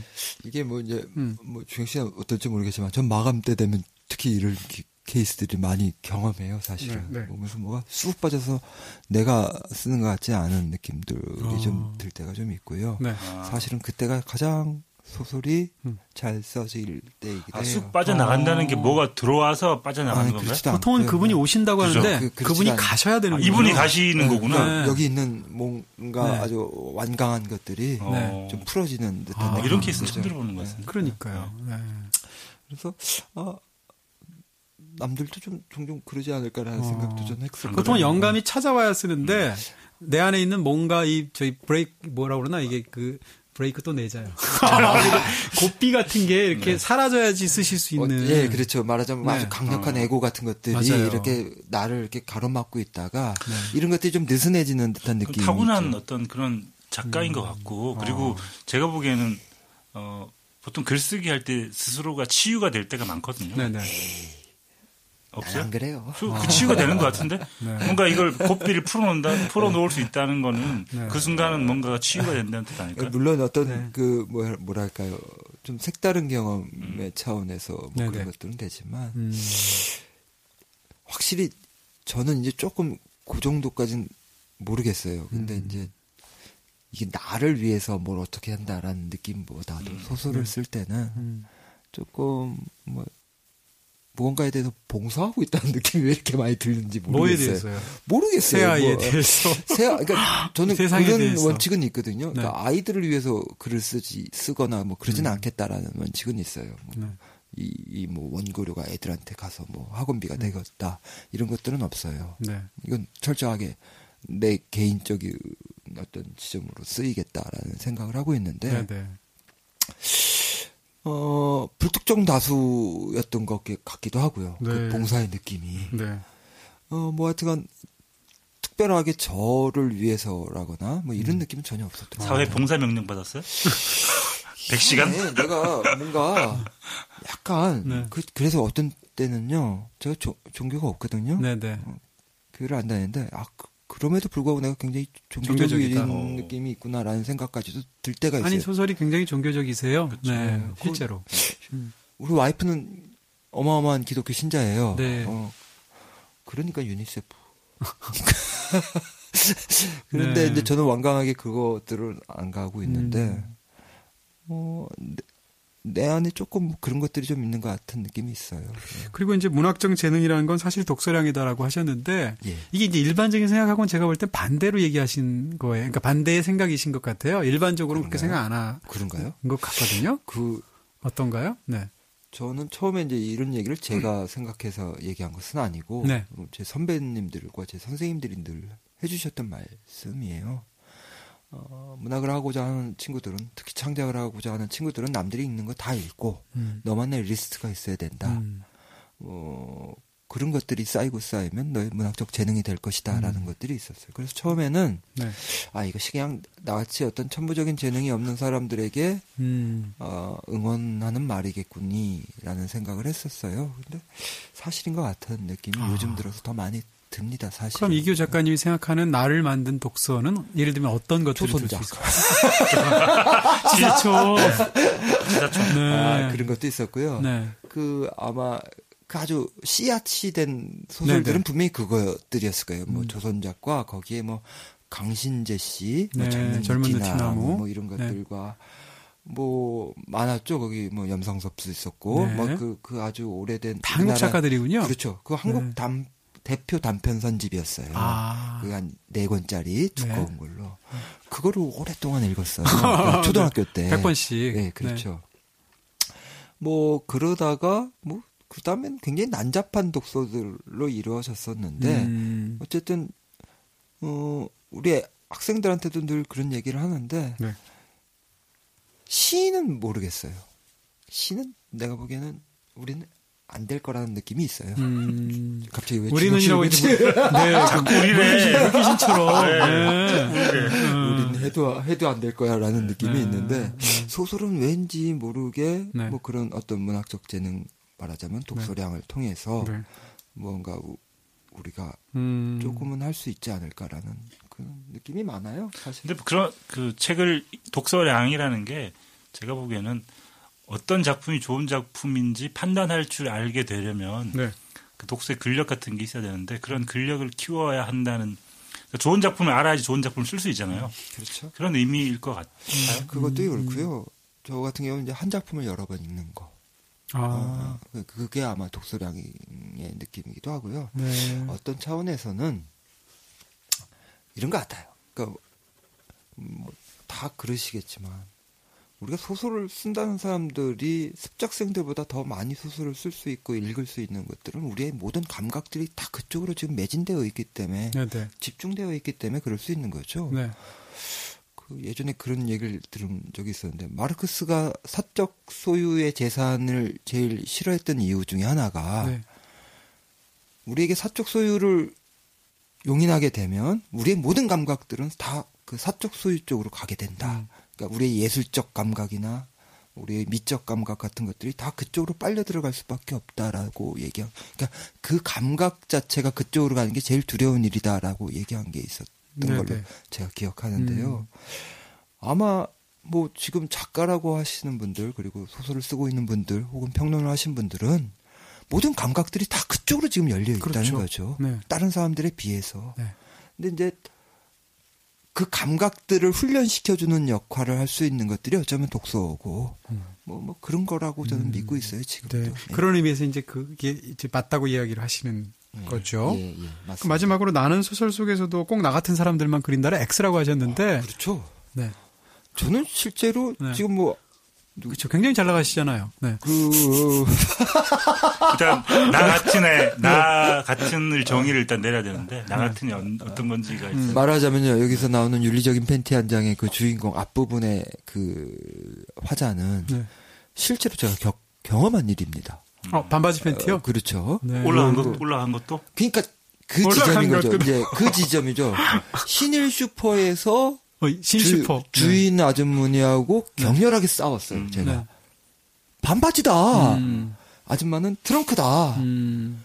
무슨 소리냐? 트렁크라는 팬티는 없다 이 세상에. 아. 저는 그걸 몰랐으니까. 90년대 초반에. 그 네. 90년대 초반이었고 군대를 갔다가 막 나온 지 사흘째 되는 네. 날에 저 신일고등학교 옆에 있는 신일 슈퍼에서 제가 겪은 일인데 격렬하게 싸웠어요. 네. 하지만 그러고 나서 안녕히 계세요 하고 나온단 말. 이게 이게 저예요. 아. 하지만 이제 소설 속에 나는 네. 다르게 이제 들어가죠. 타고 올라가죠. 타고 올라가죠. 네. 그러니까 그런 차원에서는 저는 말하자면 조금 그런 뉘앙스의 일들이 많죠. 음. 소설 속에서. 저로부터 시작할지는 모르겠지만 네. 굉장히 저로부터 거리가 멀어지는 사람들. 그러니까 음. 소설 쓰면서 가장 좋았던 지점들 중에 하나는 음. 예전에 소설 처음 쓸 때의 나는 소설을 쓰기 시작해도 이렇게 쓰고 나서 보면 다시 나로 돌아갔어요. 네. 일종의 아, 어떻게 보면 나르시즘 같은 것들이 좀 있었어요. 네.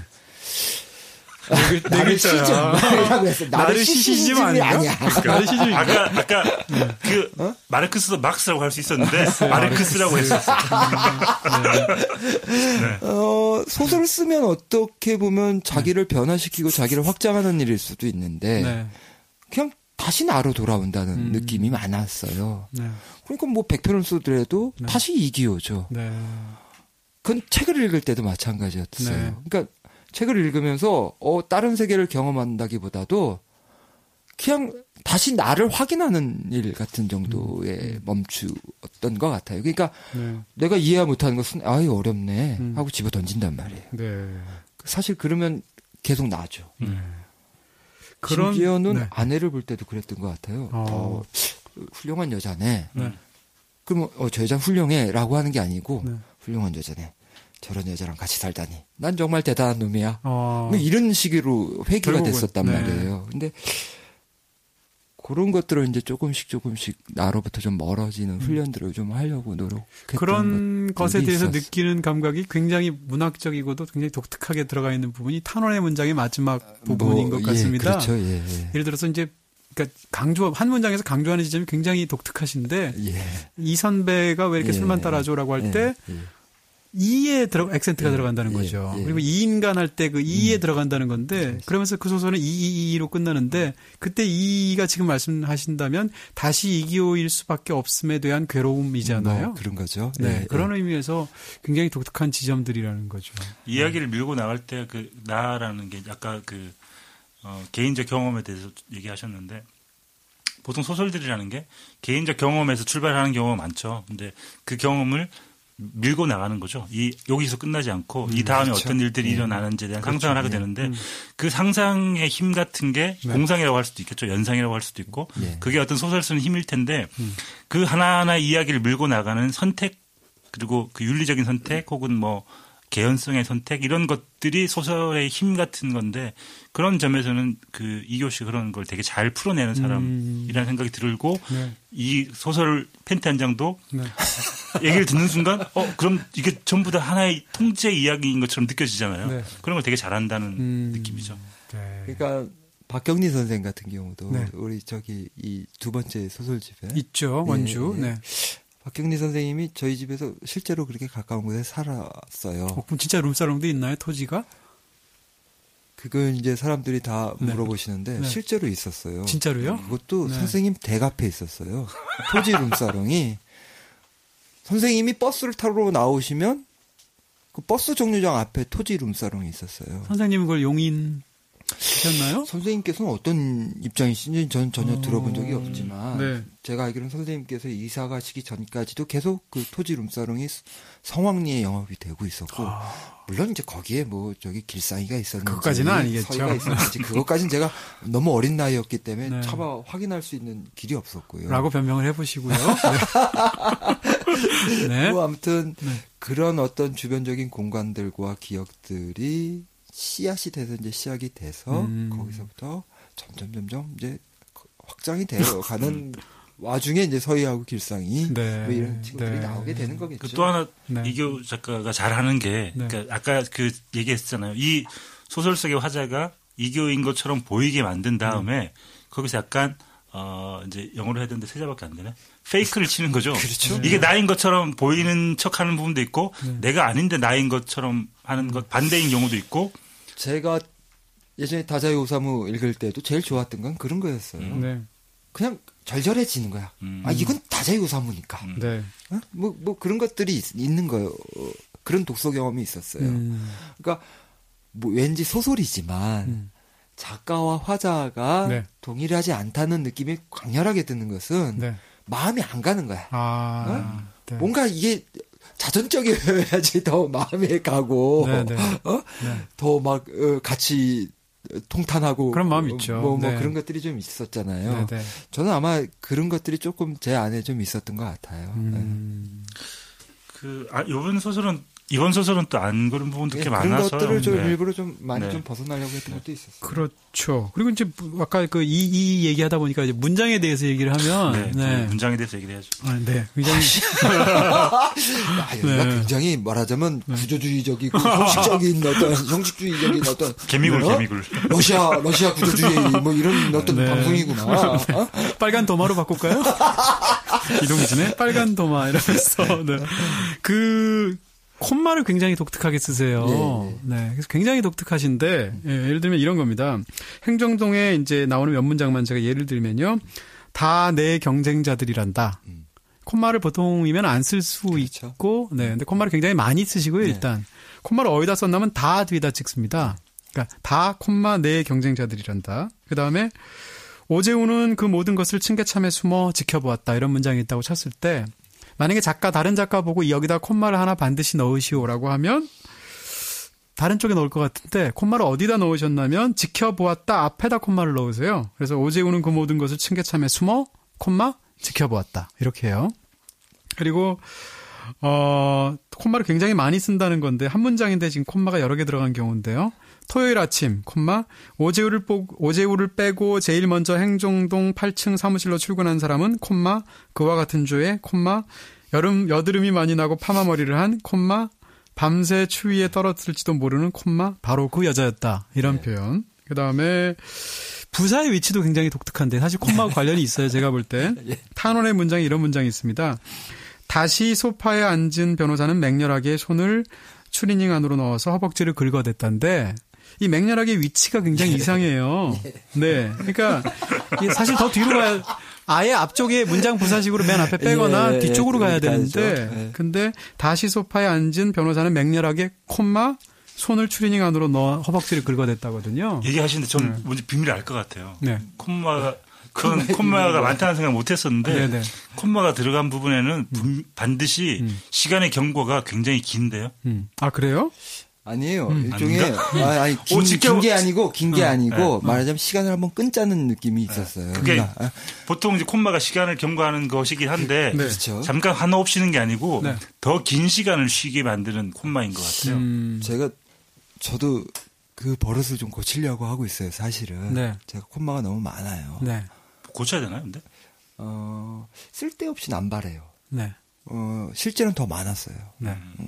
많이 줄인 거군요, 의식적으로. 예, 예, 의식적으로 줄인 거고 네. 교정할 때 더 많이 줄였어요. 음. 또 그러니까 실제로 더 많았는데 네. 근데 이상하게 콤마를 찍어야지 마음이 편안해지는 지점들이 있고 음. 어, 아마 버릇처럼 그렇게 되는데 네, 네. 저로서는 그 이게 뭐랄까요? 이게 일종의 이 문장이 정보의 어, 정보를 막 이렇게 실어 나르는 문장이 되길 원치 않는 그런 마음이 있었어요. 네. 그러니까 뭐 이렇게 대중 소설들을 보면 그 문장과 그 문장은 다 정보죠. 네, 네. 뭐 그는 뭐 아버지가 죽었다. 네. 음. 뭐 아버지를 복수를 위해서 떠났다. 이게 다 정보들이잖아요. 네. 문장이. 그러니까 어떤 차원에서는 저는 문장이 정보를 실어 나르는데 이렇게 쓰여지면 별로 좋은 문장이라고 생각하지 않거든요. 네. 그러니까 최대한 그런 차원에서라도 어떤 좀 제어를 좀 할 수 있는 것들이 무엇일까? 네. 그리고 호흡을 좀 이렇게 한 템포씩 쉬어갈 수 있게 하는 것들이 뭘까? 이건 네. 중요한 것이다. 여기가 음. 뭐 이러면서 이렇게 끊는 지점들이 있었어요. 근데 네. 그 부사의 위치는 사실 잘 네. 의도한 건 없었어요. 사실 네, 네. 그런 건 아니 그- 그런 면에서 굉장히 좀 특이하다는 부분이었고요. 예. 그 다음에 이제 이건 두 분한테도 공통적일 네. 수도 있는 건데 저는 근데 이제 더 두드러진 것은 에, 이기호 작가님이라서 여쭤보는데 우리말이 부사가 제 동사가 맨 뒤에 가잖아요 항상. 그러니까 물론 도치나 어떤 특별한 문장을 명사로 끝나는 문장을 쓰지 않는 이상. 그러다 보는데 우리나라의 더의 동사는 항상 다로 끝나지 않습니까? 그러니까 요 뭐저뭐 이런 걸 빼고 얘기한다면 근데 이기호 작가님은 일단 그 문장을 연결하는 방식이나 문장 자체가 단문에다가 이제 그 행동을 위주로 묘사를 하는 문장들이기 때문에 그 다가 더 많이 걸려요. 네. 왜냐하면 그런 문장을 더 많이 쓰시기 때문에 모든 작가들이 다 그러지만 예를 들면 이런 건데요. 어쨌든 여자는 같은 조 사람이었다. 이건 남의 일이 아니었다. 그리고 또한 감정적인 일도 아니었다. 오재훈은 계속 그렇게 자신에게 되뇌었다. 그는 여자에게 도움이 되고 싶었다. 그게 진심이었다. 라는 건데 이건 네. 물론 의도이실 수도 네. 있고요. 근데 제가 궁금한 것은 어 만약에 제가 한번 작가라고 가정을 한다면 저는 이제 이렇게 창작 활동을 하면 이게 걸릴 것 같거든요, 저한테. 그러니까 이런 식으로 단문이면서 계속 끝이 다다다다로 끝나게 되면 그것이 물론 이제 리듬을 만들어내는 경우는 괜찮은데 그게 아니면 이것이 굉장히 딱딱한 어떤 문화, 그러니까 문학의 음악성을 해치는 것처럼 저한테 느껴져요. 네. 그런 거에 대한 혹시 부담감 같은 건 없으셨어요? 예전에는 그랬기 때문에 구어체 형식으로 좀 아, 많이 썼어요. 네네. 첫 번째가 특히나 그랬고. 그랬네요. 예, 두 번째도 좀 그랬는데 지금은 뭐랄까요? 네. 신경을 안 썼던 게 아주 정확하게 고 솔직한 제 대답일 것 같아요. 크게 네. 그거에 대해서 네. 어, 그것이 걸려 음. 걸리거나 그러지 않았고 오히려 아까 말한 것처럼 좀 하드보일드하게 가자. 음. 좀 아주 건조하면 건조하대로 가자. 리듬 네. 없어도 좋다. 네네. 대신에 이 딱딱한 정서가 너희들한테 갔으면 좋겠다. 음. 뭐 이런 느낌은 좀 있었던 것 같아요. 네. 음. 그러니까 특히나 행정동의 그 부분 같은 경우는 네. 특히 더, 더 딱딱해졌으면 좋겠다. 음. 정말 그냥 뚝뚝 부러지는 느낌. 음. 뭐 이런 거였으니까 당연히 뭐 다로 끝날 수밖에 없지 않았을까. 그러니까 근데 전혀 신경 쓰지 않았어요, 사실은. 네, 네, 그리고 네. 이번엔 뭐, 아, 그렇게 해서 최대, 이제 첫 번째, 두 번째는 네. 말하자면 이 주인공의 날 것 그대로의 목소리가 그대로 드러났으면 좋겠다라는 욕망이 더 컸거든요. 네. 근데 이번에는 그런 게 중요한 게 저한테 다가오진 않았어요. 음, 음. 뭐, 뭐, 어, 오히려 더이 네. 사람을 이렇게 좀 내려보는 그러니까 독자의 시선 네. 같은 경우가 네. 좀더 객관적이었으면 좋겠다. 음. 한발 좀 떨어졌으면 좋겠다. 작가도. 그러, 그러니까 행정동 같은 경우는 3인칭인데도 불구하고 이게 네. 굉장히 좀 전근대적인 시작이 되죠. 뭐, 뭐 우리의 우리의 가련한 주인공, 뭐 오재훈은, 식으로 네. 갔으니까. 그러니까 조금 더 뭐랄까요, 좀 거리 감각 같은 것들을 더 두고 싶었던 느낌이 좀 컸던 것 같아요. 네. 네. 예전에 소설 쓰고 나서 소리 내어서 읽어본다는 얘기 했던 것 같은데 지금도 뭐 그러나요? 전 지금도 그래요. 가장 아. 그 퇴고할 때 제가 좀 그런 게 있어. 그러니까 B형이거든요. 혈액형이. 제가 그 혈액형이 굉장히 남자친구로 최악이라는. 굉장히 민감한데 네. 원래 이 작가로서도 B형이 최악이에요. 아, 그래요? 네. 무, 무슨 형이죠? 너우형이죠. O형이죠. 네. 무슨 형이세요? 오형입니다. 네. O형이 그래도 좀 무난하고 네. A형들이 참 좋은 것 같아. 작가학이에요? 소설 쪽으로는 어. 꼼꼼하지. 뚱하고 네. B형은요? 덤벙거려. B형이요? 좀 굉장히 덤벙거려요. 어. 이게 놓치는 것들이 좀 많은 것 같아요. 네. 저는 가끔, 가끔 그래요. 그래서 뭐 이광수나 지금은 네. 없는 김동인이나 이렇게 보면서 이 사람은 혈액형. 혈액형 확인해 보셨어요? 이 사람 이 어, 이광수 이 쪼잔하네. 네. 이러면서 A형이구나 이런 식으로요? 네, A형이구나. A형이었을 거야. 어, 혹은 AB 끼케야? 네. 뭐 이럴, 이럴 거고. 근데 저 같은 경우는 B형이기 때문에 우리가 눈으로 묵독하면 못 보고 넘어가는 것들이 너무 많잖아요. 네네. 그래가지고 항상 소리 내서 읽어보고 어. 퇴고할 때그 그걸 꼭 거치고 야. 제가 여쭤보는 이유가 네. 사실은 다다로 끝나는 문장들이 네. 볼 때는 괜찮아요. 음. 오히려 볼 아. 때는 의미들이 딱딱딱 연결되기 때문에 근데 그걸. 실제로 읽으면은 걸리거든요. 네, 음, 그렇게 걸리죠. 걸리죠. 네. 근데 나는 그런 생각을 했어요. 그 읽어 보니까 아 정말 그냥 감정 없어 보인다. 음. 어? 정말 무정해 보이는구나. 뭐 이런 느낌들이 있지 않아요? 그러니까 그런 네, 감정을 네, 원하신다는 네, 거죠. 그래, 그랬던 네. 거죠. 그때 음, 당시에는. 음. 아무튼 네. 그 문장에 대해서 저도 궁금한 게 하나 있어가지고 네네 네. 저그 이정 책을 펴고 갑자기 예 말씀하세요. 책을 펴야죠 그러면 네. 이정이라는 작품 있잖아요. 저기 예, 예. 사람이 나무처럼 걸어간다 이투 예, 예. 네. 여기에서 저는 그 글 쓰는 사람으로서 궁금했던 게 제일 마지막 문단 그리고 마지막 문장에 대해서 물어보고 싶은데 네. 이런 거 물어봐도 되나 몰라. 아 괜찮아요. 어, 네. 나 작가인데 알란가 몰라? 마지막 문장이 문단이 이렇습니다. 네. 어디선가 세찬 바람이 불어와 유리창을 한 차례 흔들고 지나갔지만 그녀와 노인은 말없이 굳은 듯 그 자리를 계속 지키고 앉아 있었다. 예. 저 같으면 여기서 끝냈어요. 음. 만약 제가 이 소설 썼다면. 근데 네. 오. 한 문장이 더 있습니다. 네. 곧 어둠이 내리고 별이 먼 곳으로부터 흘러 들어왔다. 음. 전 이 사이가 되게 큰 차이라고 생각하거든요. 음. 그 문장이 없었어요. 아, 오, 네, 어, 그 재밌다. 문장이. 없었어요. 네, 네. 그 거기서 끝났었죠. 음. 근데 이- 소리 내서 읽었더니 음. 뭔가 어색해. 네. 뭔가 하나가 더 있어야 될 것 같은 느낌이 들고 말하자면 그게 시간의 경과가 좀 있었으면 좋겠다는 그러니까 그토록 오랜 시간 동안 얘네들이 앉아 있었다라는 느낌이 들었으면 좋겠다는 느낌이 있었어요. 음. 맨 처음엔 다른 문장이었어. 뭐 이게 새벽이 왔대나 뭐 일단 그런 거였어요. 지우고 바꿨던 기억이 나요. 제가 소리 안 읽어보는 사람의 어떤 한계가 여기서 안 읽어보시. 저는 안 읽어보요. 네, 저는 네. 그러니까 저 같은 경우는요 장편 쓰면 죽어요.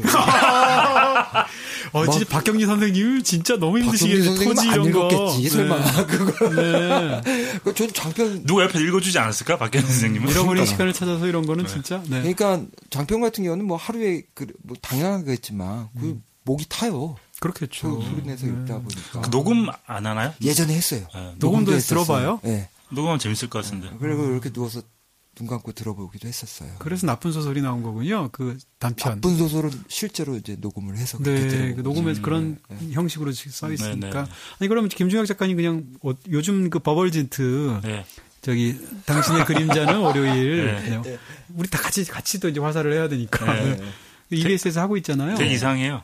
어때요 들으시면? 어, 이상한데 네. 되게 잘 읽더라고요. 어. 잘 읽는다는 게 성우 시기도 하니까. 네, 그게 그러니까 제가 썼으면 그렇게 못 읽었을 거예요. 아, 왜냐하면 맞아. 그제 저는 그 문장의 의미만 생각하기 때문에 다르게 읽었을 텐데 어, 그 사람 다른 제 3자가 보는 텍스트의 리듬은 또 다르기 때문에 네. 말하자면 낭독도 해석이거든요. 네네. 아, 그. 어떻게 해석하는지에 따라서 그 소설이 다른 느낌인데 음. 제가 가지고 있는 소설의 느낌을 살려내면서 자기만의 리듬으로 또 해석을 하니까 네. 새로운 부분이 분명히 있더라고요. 잘쓴 것 같지. 뭐 그렇더라고요. 네. 어떤 문장은 어떤 문장은 가- 깜짝 놀 어, 과연 저게 내가 신이시여 윌리엄 와일러처럼.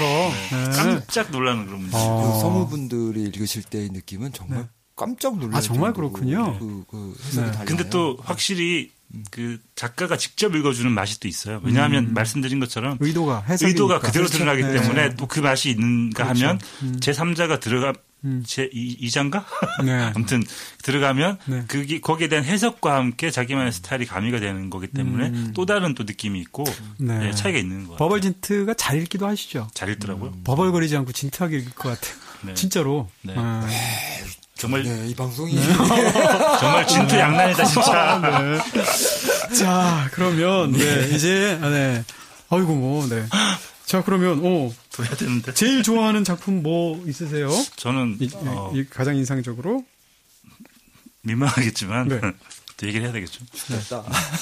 아까 네. 지난 회에 말, 잠깐 말씀드린 것처럼 저는 화라지 송침이 제일 좋더라고요. 음, 그 근데 너무- 이게 네. 이게 어떻게 보면 음. 어, 약간 변한 이기호가 있고 음, 기존에. 그, 그러니까 그 변한 이기호 위에다가 예전의 이기호의 다- 당의정을 살짝 입힌 느낌 같은 거였어요. 그래서 달 달아서 되게 잘 읽혀서 덥석 물어들 물어서 빨게 되는데 참 계속 이렇게 당의정이 없어지면서 그 씁쓸한 뭔가가 남는 그 느낌이 아주 좋아가지고 아까 말씀드린 것처럼 다음 이기호 네. 그 다음 작품은 어 떻게 변할지 그게 되게 궁금해지면서 좋더라고요. 네. 어, 여기는 진짜 두 분이 막 표현이 막 와, 이막 당의정 나오고 막 당의정 세 글자인데, 우리. 저희 세 글자도 할 줄 알아요? 진짜 수사들이 당의정 영어로 하면 뭐지? 버벌젠 뭐야? 네. 놀라운 방송이에요. sugar 네.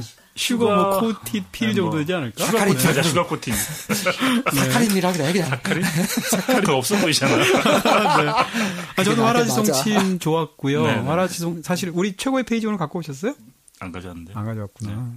아, 최고의 페이지를 골라오기도 했었는데, 네. 저는 이 소설 전체에서 제가 제일 좋아하는 그, 그 페이지가 바로 이, 이, 화라지송침에 있거든요. 어차피 최고의 페이지 안 가져오셨다니까 제가 읽어도 될것 네, 같아요. 네. 아주 간단하게. 네. 저는 이게 하드보일드 하면서 너무 슬프고 감동적이더라고요. 네, 감동적이라고 해야 되나? 네, 굉장히 슬펐어요. 제가 읽어드릴 페이지는 저희가 예전에 이제 최고의 페이지라고 해서 막판에 이제 페이지를 딱 짚고 안 얘기를 안 해주는 그런 코너가 있었는데 그렇게 이제는 안 할 거기 때문에 네 제가 한번 읽어드리면 이 화라지송침 중에 아주 세, 세 줄이에요 간단한 건데 그 양돈 축사의 노예처럼 사육되던 그 기종 씨한테 한 가본 거죠. 그래서 거길 그걸 새로 사게 된 사람하고 대화를 하는 건데 아, 이 부분입니다. 이장님이 그 청년 아버지 장사를 치러 주었다고 그 다음부터 계속 머슴처럼 부렸다는 거 아닙니까? 아니 이게 말이 됩니까? 나는 말이 된다고 생각했다. 이겁니다. 제가 제일 좋아하는 게 네. 나는 말이 된다고 생각했다는데 네. 깜짝 놀랐죠, 저도. 그리고 여기 너무 좋더라고요. 어, 단- 또 네. 위치가 그렇죠. 절묘하게 딱 오른쪽 위에 네, 딱한 줄. 그걸 나는 편집자가 그걸 노리고 했을까 생각도 해봤었어요. 이게 지금 나온 작가 나가라는 소린가? 와, 나가시면 더 좋고요. 나가시면 우리끼리 좀 더 편하게 얘기할 수 있을 텐데. 네, 이젠 제일 말이 안 되는 부분 얘기해 볼까요? 네. 어, 제일 많이 안 되는 부분이 있습니다. 어, 이 책의 뒷표지에 보면 네. 삼촌의 프라이드는 후진이 되질 않았다. 이건 굉장한 스포일러예요. 아. 이런 큰 스포일러를 책 뒷표지에 넣었다는 거는 네. 문제가 있습니다. 네. 그런 거 없는데. 자, 그러면 예. 오늘 뭐 혹시 또 추가로 이야기하실 부분들 있지 않나요? 화라지송침. 화라지송침이라는 게 백석 시인의 시에서 나오는 표현이라고. 예, 맞습니다. 네, 일단 뭐 모르실 텐데 모르시는 분들은 그게 아마 고사라는 시에 나올 거예요. 네. 그 오래된 절 네. 뭐 이런 거였는데 그 오래된 절이 이제 어마어마하게 커서 음. 그 아궁이에 그 말하자면 소나무 가지 네. 그것들이 단째로 들어갔대요. 음. 그 소나무 단을 화라지 송침이라고 했대요. 네. 그 평안도나 그쪽에서 주로 쓰는 말인가 봐요. 네. 아마도 그 막 그 정도로 커다랐던 아궁이에 대한 이야기 뭐 그런 음. 것들을 회고하면서 아, 네. 어 백석이 썼던 시였는데 네. 제가 그걸 읽고 되게 뭐 다른 건 별로 없었는데 아 그 뒤에 최정래 시인이신가 네. 그분 시에도 화라지 송침이라는 제목의 동명의 시가 한편 있어요. 다른 시로. 네. 네, 네. 근데 그분 시에도 왜 자꾸 나한테 화라지 송침이 떠오르는지 모르겠다. 뭐 이런 음. 식의 어떤 시, 가 나오는 걸로 제가 기억해요. 식구가. 네. 네. 어, 근데 저도 이렇게 발음을 이렇게 해봤거든요. 화라지 송침, 화라지 송침을 했는데, 어, 그게 굉장히 마음에 와닿는 것들이 있었고, 음. 뭐, 아마 이 기종 씨의 그 할아버지, 아버지 이야기들을 할 때, 아마 그냥 한 단어로 얘기하면 저 화라지 송침과 같은 어떤 집안이었구나라는 생각도 많이 들었고, 어, 각주를 달거나 혹은 그 뜻이 무엇인가에 대해서 설명을. 할까도 생각하다가 네. 이건 뭐 금방 찾을 수 있어요 사실은 음. 그래서 한번들 찾아들 보세요라는 느낌에 그냥 네. 침묵했어요 근데 기묘하게 화라지 송침도 되게 의미 있는 말 같기도 하고 약간 음. 좀 묘하게 상스럽게 들리지 아 않아요? 약간 좀 그러니까- 그렇지 않나? 그렇죠. 나 나 그랬어요 그래서 그리고 복사 씨와 달구 씨도 그렇고 복사 씨와 살구 씨는 김수영 씨에 나오는 그, 겁니다 아니, 그러니까 느낌이 그런 단어를 좋아하는 거. 그러니까 그런가? 음운상으로 들릴 때 개나리 꽃망울도 약간, 그렇지 않아요? 약간, 약간 욕 같죠. 네. 약간 욕설 어. 시봉이 그런 걸 좋아하는 것 같아. 대나리 십장생 뭐 이런 비슷한 느낌이. 네. 네, 이런. 네, 십장생이 참 좋은 의미인데도 불구하고. 네. 네, 오래 산다는 건데. 학생들한테 욕을 자주 하거든요 네. 대학생애들 뭐라고 하시나요? 아주 거친 용어로 해요 예를 들면. 이런 십장생들아 소설 안 쓰냐? 뭐 이렇게까지 되게 좋은. 말인데? 그러니까, 그러니까 아이들에게 재촉할 때 네. 소설을 하거나 혹은 소설을 보면서 무언가 시- 아이들의 재능에 비해서 네. 제대로 안 나왔을 때 음. 아주 거침없이 음. 그냥 바로 상욕이 나가요. 음. 그- 그렇지만 이제 또 한편에서는 욕을 못 하게 되는 케이스들이 좀 있어요. 이렇게 조직 생활하면서는 네. 그 언어를 좀 가릴 때도 있고 네. 막 이런 것들이 좀 억압 기제로 좀 작용을 했나 봐. 아. 그러니까 화라지 송침 복사 씨 살구 씨 음. 개나리 김 박사는 누군가의 얘기가 글쎄 군요. 김 박사는 누구인가의 그 그런가 봐. 욕설이 그, 김 그- 박사였나 봐 내가 빨리 그 빈칸을 채우세요. 김 박사가 누구인지. 아니, 김 박사는 누구인가 저는 약간 공포소설 같았어요. 아, 약간 좀 약간 그런 굉장히 무서워요. 그 그, 소설. 그 엄마의 글쎄. 그 확 변하는 네. 게 갑자기 확 그 귀신이 나타날 때 그런 느낌처럼. 좀 말이에요. 더센 욕이었어요. 그 엄마가 하는 욕이. 음. 아주 아주 센 욕이 한 방 나가고 나서 네. 하는 거였는데 음. 아이씨 교정 볼 때 보니까 야 이건 좀 너무한다라는 생각이 어, 들었죠. 그럼 director's cut처럼 writer's cut으로 이렇게 아휴 센 욕을 해서. 야, 사실은 어. 근데 저 김 박사는 누구인가 약간의 그게 있는데 그 한겨레 신문에 예전에 그 김어준 씨가 그 Q&A 코너를 아. 한번 한 적이 있었어요. 아 있었죠. 건투를 그- 빈다. 네, 그 네. 뭐 그래서 그 책이 나왔죠. 네, 네. 근데 그때 김어준 씨가 나 꼼수 때문이었나? 네. 바빠가지고 그만뒀어요. 그거를 그랬었죠. Q&A. 네. 긴급히 대타가 필요했어요. 제가 바로 들어갔어요. 아 그래요? 네, 제가 네. 바로 들어갔는데 뭣도 모르고 들어갔어요. 네. 죄송한데 죽는 줄 알았어요. 죄송합니다. 제가 추천한 사람이 접니다. 아 그래요? 어, 그랬어요? 야 이게 얘기했잖아요. 이 악업의 기원을 찾아서 오늘 그러니까, 네. 그렇구나. 사태를 왜냐면 그게 한겨레 네. ESC 코너인데 맞아요. ESC에 제가 있었기 아, 때문에 맞다, 저한테 맞아. 어떤 작가가 좋겠냐 그래서 네. 이기호 이기호 잘하지 않을까 이렇게 얘기했었거든요. 그래가지고 했는데 네. 이게 일종의 연애 상담이 대부분이었어요. 그렇겠죠. 네. 그런데 그것들에 대해서 당이 아까 말한 것처럼 당의를 말할 수는 없는 거잖아요. 아 그렇게 하지 마세요. 뭐 헤어져요. 뭐 이렇게 얘기할 수가 없었어요. 그렇게 하시던데 김호준 씨는 그렇지만 이제 더 많은 어떤 다른 차원의 것들을 얘기하면서 그런 네네. 식으로 얘기했던 음. 것 같은데 그랬더니 주겠더라고요. 그러면서 아. 나도 결국은 네. 결국은 당위의 세계로 가더라고요. 아. 김 박사가 되더라고요. 네. 그래서 그 좀 오래 해줬으면 바랬는데 음. 제가 금방 그만뒀어요. 어. 도, 저 도저히 못하겠다. 그런 관련이 있었군요. 예, 예. 지금 그 마지막으로 그 부분을 정리 삼아 말씀을 드린다면 진짜로 그런 거죠. 당위의 세계가 이, 이 소설에서 지금 사실 어떻게 보면 두 가지 세계, 그렇죠. 두 가지 음, 언어가 음. 부딪히는데 하나는 예. 당위의 세계가 있고 예. 또 하나는 뭐라 그러나 이게 그러니까 당위의 세계가 이런 거죠. 영화 이 소설 속에서 무슨 학적부라든지 예, 예, 그렇죠. 또 뭐죠? 뭐 차적부도 있고 그렇죠. 법률 문서도 네, 있고 네, 네. 개명 신청서도 있는데 또 다른 부분에는 이제 이해되지 않는 것들, 입증 불가능한 것들 이런 것을 파내는 게 사실은 소설가의 몫이고 예, 운명이라는. 거잖아요. 예.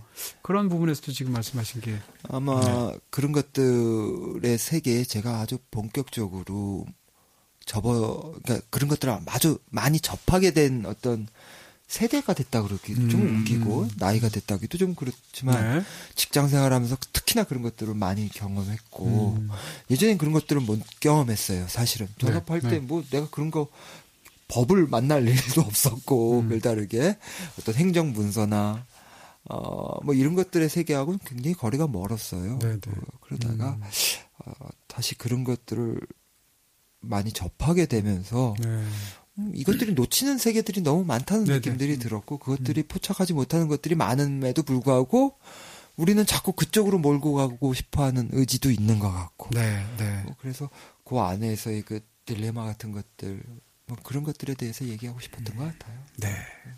네, 저는 어 뭐 어떻게 보면 작법까지는 아니- 아니고요. 작법이나 독법은 아닌데 어 이교 작가 이번 소설집은 제가 보기에는 행정동은 제일 먼저 읽는 게 좋을 것 같아요. 음. 행정동에 사실은 그 어떤 워밍업 할 수 있는 그래요. 다. 다 들어 있어요. 그 네. 학적부라든지 그런 얘기와 함께 음. 그 행정동 건물에 대한 이야기와 네. 뭐 약간 이기호 예전 이기호스러운 면과 또 새로운 면 이런 게 들어있기 때문에 행정동 하나 딱 보시고 그 다음부터는 아무렇게나 보셔도 상관없지 않을까라는 네. 생각이 들었습니다. 순서가 다 보고 때. 음.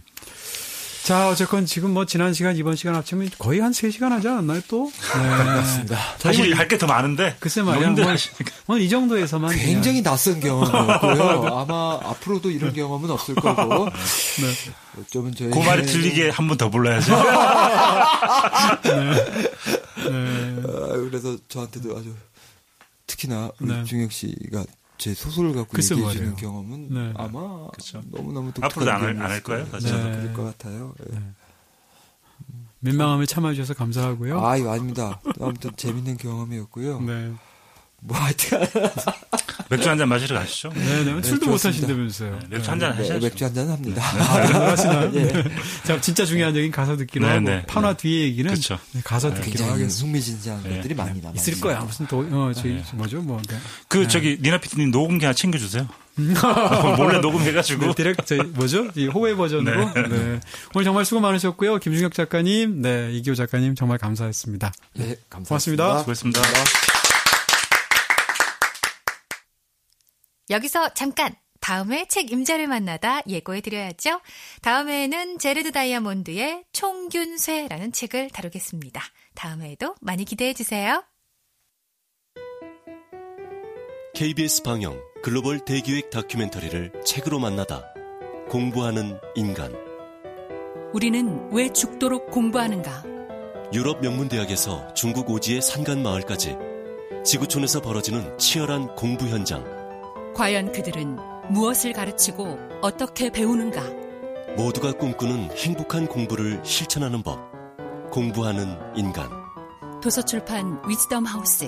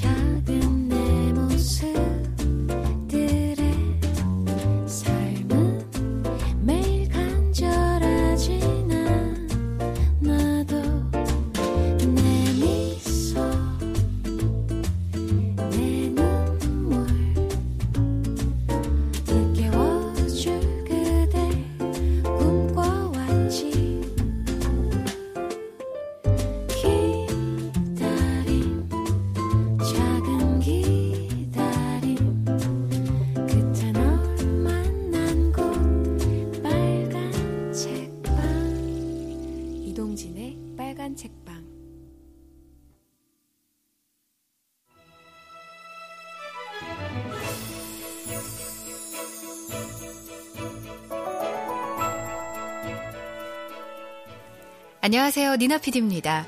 대부분의 사람들은 직장에서 혹은 친구 사이에서 원하는 것이 있어도 행여 관계가 깨질까봐 섣불리 행동으로 옮기지 못하는 경우가 참 많은데요. 오늘은 SBS 스타킹에서 완벽한 심리 게임으로 MC 강호동을 제압한 일명 천재 승부사 이태혁 작가님에게 이 좋은 관계를 유지하면서 원하는 것까지 얻을 수 있는 방법에 대해 알아보도록 하겠습니다. 이 포커의 심리전을 사람들과의 관계, 비즈니스의 전략에 응용하는 강의로 좋은 반응을 얻고 계신데요. 가장 먼저 포커와 비즈니스 어떤 공통점이 있을까요? 포커와 비즈니스는 서로 모르는 상대가 있다는 점이 비슷하죠. 그러니까 나와 다른 상대가 있고 또 어떤 행위를 통해서 상대에게 이득을 얻어내야 된다는 공통점이 있는데요. 이 공통점은 서로 관계에서 관계를 통해서 어떤 결과가 나타난다는 거죠. 그러니까 주고받는 거래에서 이 관계 속에서 생겨나는 거래는 음, 포커와 비즈니스 많이 닮아 있습니다. 왜냐하면 한쪽으로만 치우치는 것이 아니고 양쪽으로 양분되는 성향이 있거든요. 그래서 어, 포커를 잘 치는 사람들이 관계를 잘하게 되고 또 관계는 비즈니스에 좋은 영향을 미친다는 측면에서 어, 공통점이라고 할 수 있습니다. 네, 관계에 대해서 다시 한번 또 생각을 해보게 되는데요. 예, 작가님의 전작인 사람을 읽는 기술이 사람들의 마음을 읽는 실질적인 방법을 담아서 많은 사랑을 받았다면 이번 지면서 이기는 관계술이라는 책은 어떤 내용을 담고 있을까요? 지면서 이기는 관계술은 어, 사람을 읽는 기술보다 한 차원 더 업그레이드된 어, 얘기들을 좀 담았는데요. 그 사람을 읽는 기술이 어떤 사람의 행동에 대한 단서를 찾는 어, 내용들이었다면 지면서 이기는 관계술은 어, 그런 단서들 또 여러 가지 효과들 요소들이 조합돼서 원만한 관계를 또 원만한 관계 이후에 또 그 사후의 전략들을 좀 알려드리는 책입니다. 그래서 뭐 여러 가지 많은 사례를 담았고요. 실생활에 있는 사례들을 좀 많이 담아서 어, 쉽게 좀 이해가 되고 참고가 될 수 있는 어, 내용으로 좀 구성됐습니다. 오, 업그레이드가 된 내용이라니까 한층 기대가 되죠. 제목만 보면 내주는 것이 있어야 원하는 것을 얻는다는 의미로도 사실 해석이 되는데요. 무조건 져주는 것이 해결책은 아닐 텐데 어느 선까지 져주는 것, 양보, 포기가 적당한 걸까요? 사실 뭐 무조건 져주는 게 해결책일 때도 있겠죠. 근데 그거는 굉장히 좀 특수한 경우인 것 같고요. 어, 일단은 사람들을 짓눌러서 이기게 되면 그 이긴 후에 그 사후의 관계가 좀 문제가 됩니다. 그래서 어, 양보나 포기가 필요하다는 말은 그 관계를 망치지 않으면서 이겨야지 진짜 이기는 것이기 때문에 어, 한 번에 상대를 핀치로 몰아넣는 것보다는 적당히 져주는 모습도 보여줘야 된다는 그런 어, 말의 함축적 의미고요. 음, 어느 선까지가 적당하다고 얘기할 수는 없을 것 같습니다. 그거는 상황 상황과 사람 사람에 따라 틀린 결론이 나기 때문에 어, 이, 아마 이게 가장 적당한 선이겠죠. 상대가 나를 얕보지 않고 또 이유와 명분을 상대한테 주면서 또 나는 신뢰를 얻는 어, 이 선이 가장 그 상대에게 지면서 내가 이기는 적당한 선이 아닐까. 또 때로는 무조건 또 져줘야지 다음 기회를 어, 한번 도모해 볼 수 있는 그런 기회도 좀 생길 수 있다는 측면이 있습니다. 관계를 망치지 않는 것, 이걸 기억해야겠네요. 작가님은 아무래도 활동 분야가 넓어서 다양한 분들을 만나실 텐데요. 관계술의 고수인 이태혁 씨에게도 대하기 어려운 사람이 있을까요? 그렇다면 그런 사람은 어떻게 대처하실까요? 유독 그 자기 세계에 빠져 계신 분들이 또 의외로 많으세요, 요새는. 그런 분들은 아무래도 좀 상대하기 어렵고요. 겉모습이 뭐 세 보인다든지 공격적인 사람들은 오히려 다루기가 쉽습니다. 근데 어, 겉모습이 오히려 수, 어, 수비적이고 패스적이신 분들이 아마 관계를 형성하는 데 있어서 가장 어려운 대상이 아닐까 그런 생각이 좀 들고요. 그리고 어, 그로 대처 방안이라 그러면 공격적인 분들한테는 같이 공격적으로 해주는 게 좀 사실 효과적일 때가 있어요. 그리고 어, 쉽게 좀 아, 누그러지는 반응을 보일 때가 많고 수비적인 사람한테는 그 사람을 이해해주고 또 그 사람을 존중해주고 또 그 사람 편이 돼주는 모습을 보여줬을 때 가장 쉽게 마음을 좀 여는 어, 방법 중에 하나입니다. 음, 나는 어떤 사람인가 다시 한번 돌아보게 되는데요. 혹시 책 제목처럼 일도 사람도 내 뜻대로 이끄는 선생님만의 특별한 방법, 비법 그런 게 있을까요? 음, 저 같은 경우는 좀 특별한 케이스인데요. 그 글쎄요, 그 내 뜻대로 상대를 이끄는 나만의 방법은 일단 제 이미지가 조금 어, 정확하게 고수하려고 노력하는 편입니다. 이미지를 그 이 사람은 저 사람 만났을 때 이렇고 저 사람 만났을 때 좀 달라지고 이러면 상대는 혼동스럽거든요. 어떤 게 진짜 그 사람의 이미지인지. 근데 저는 좀 일관적인 편이에요.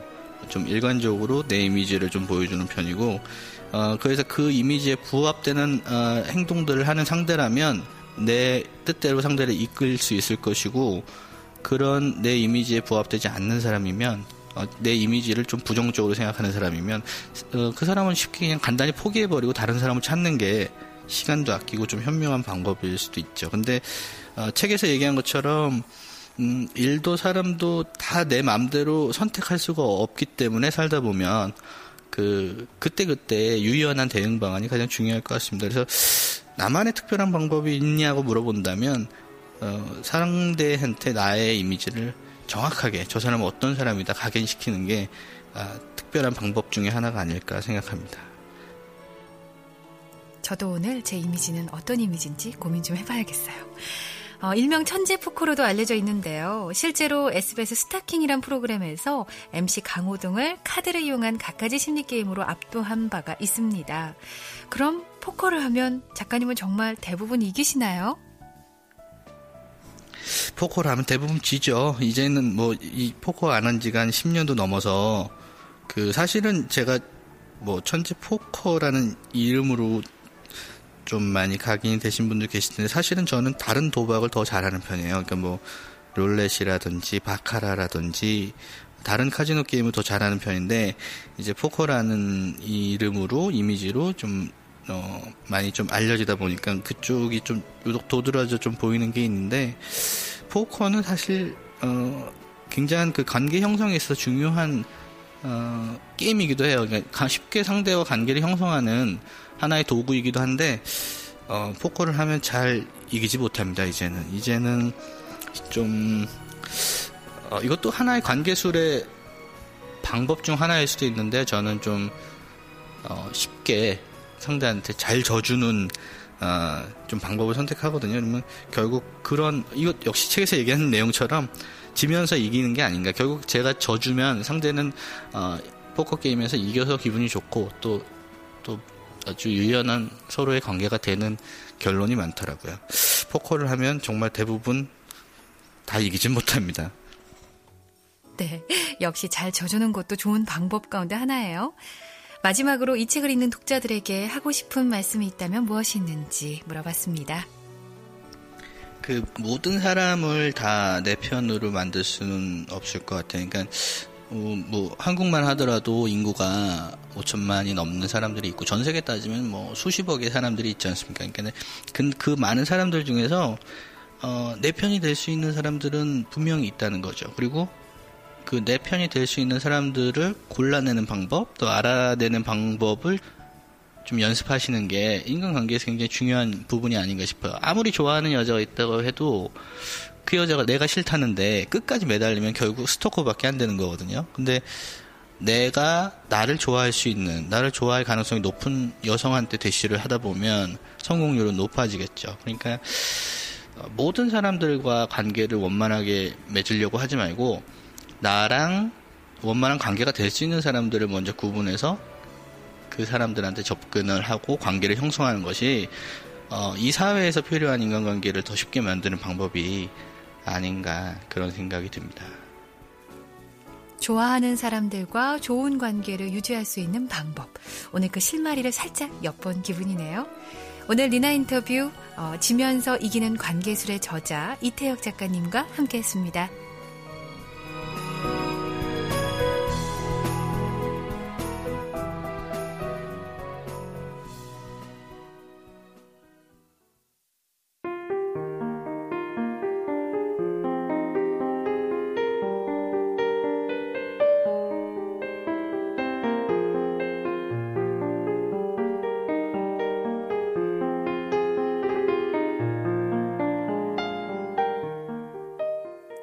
소리나는 책.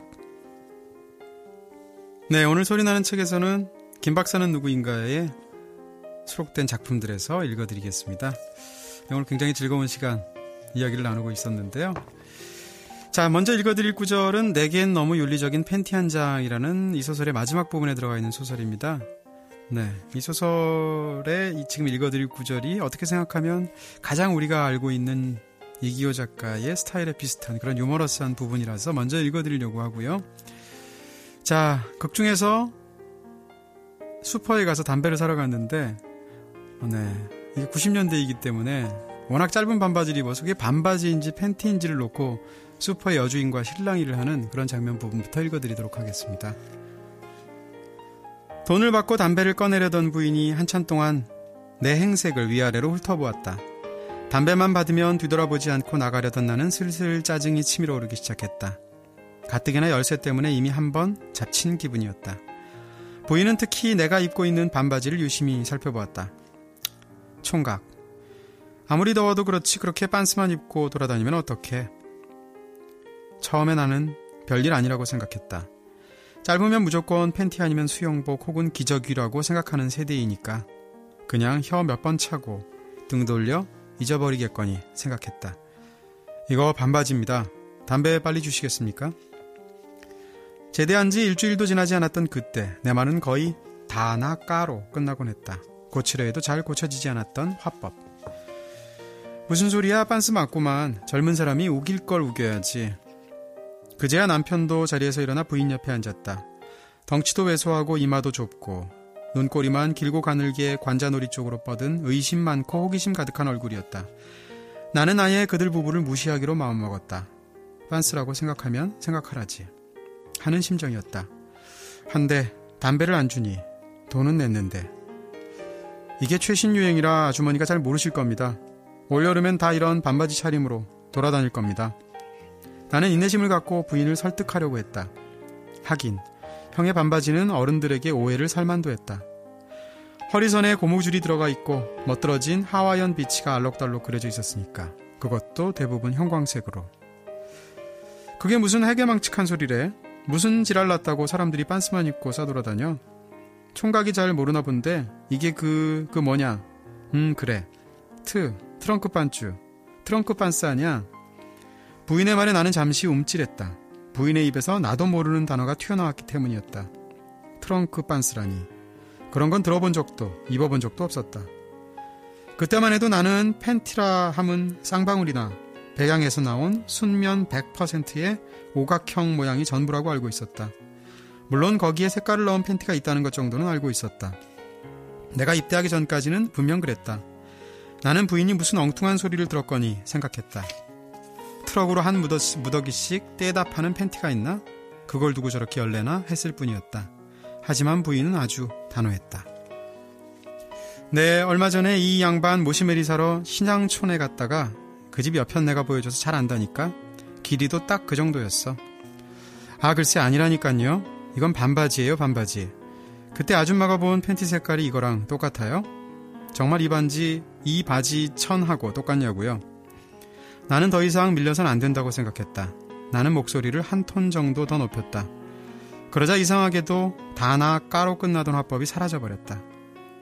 아니 뭐 똑같은 건 아니지만 그리고요 아주머니 전 이 바지 안에 팬티 입었단 말입니다.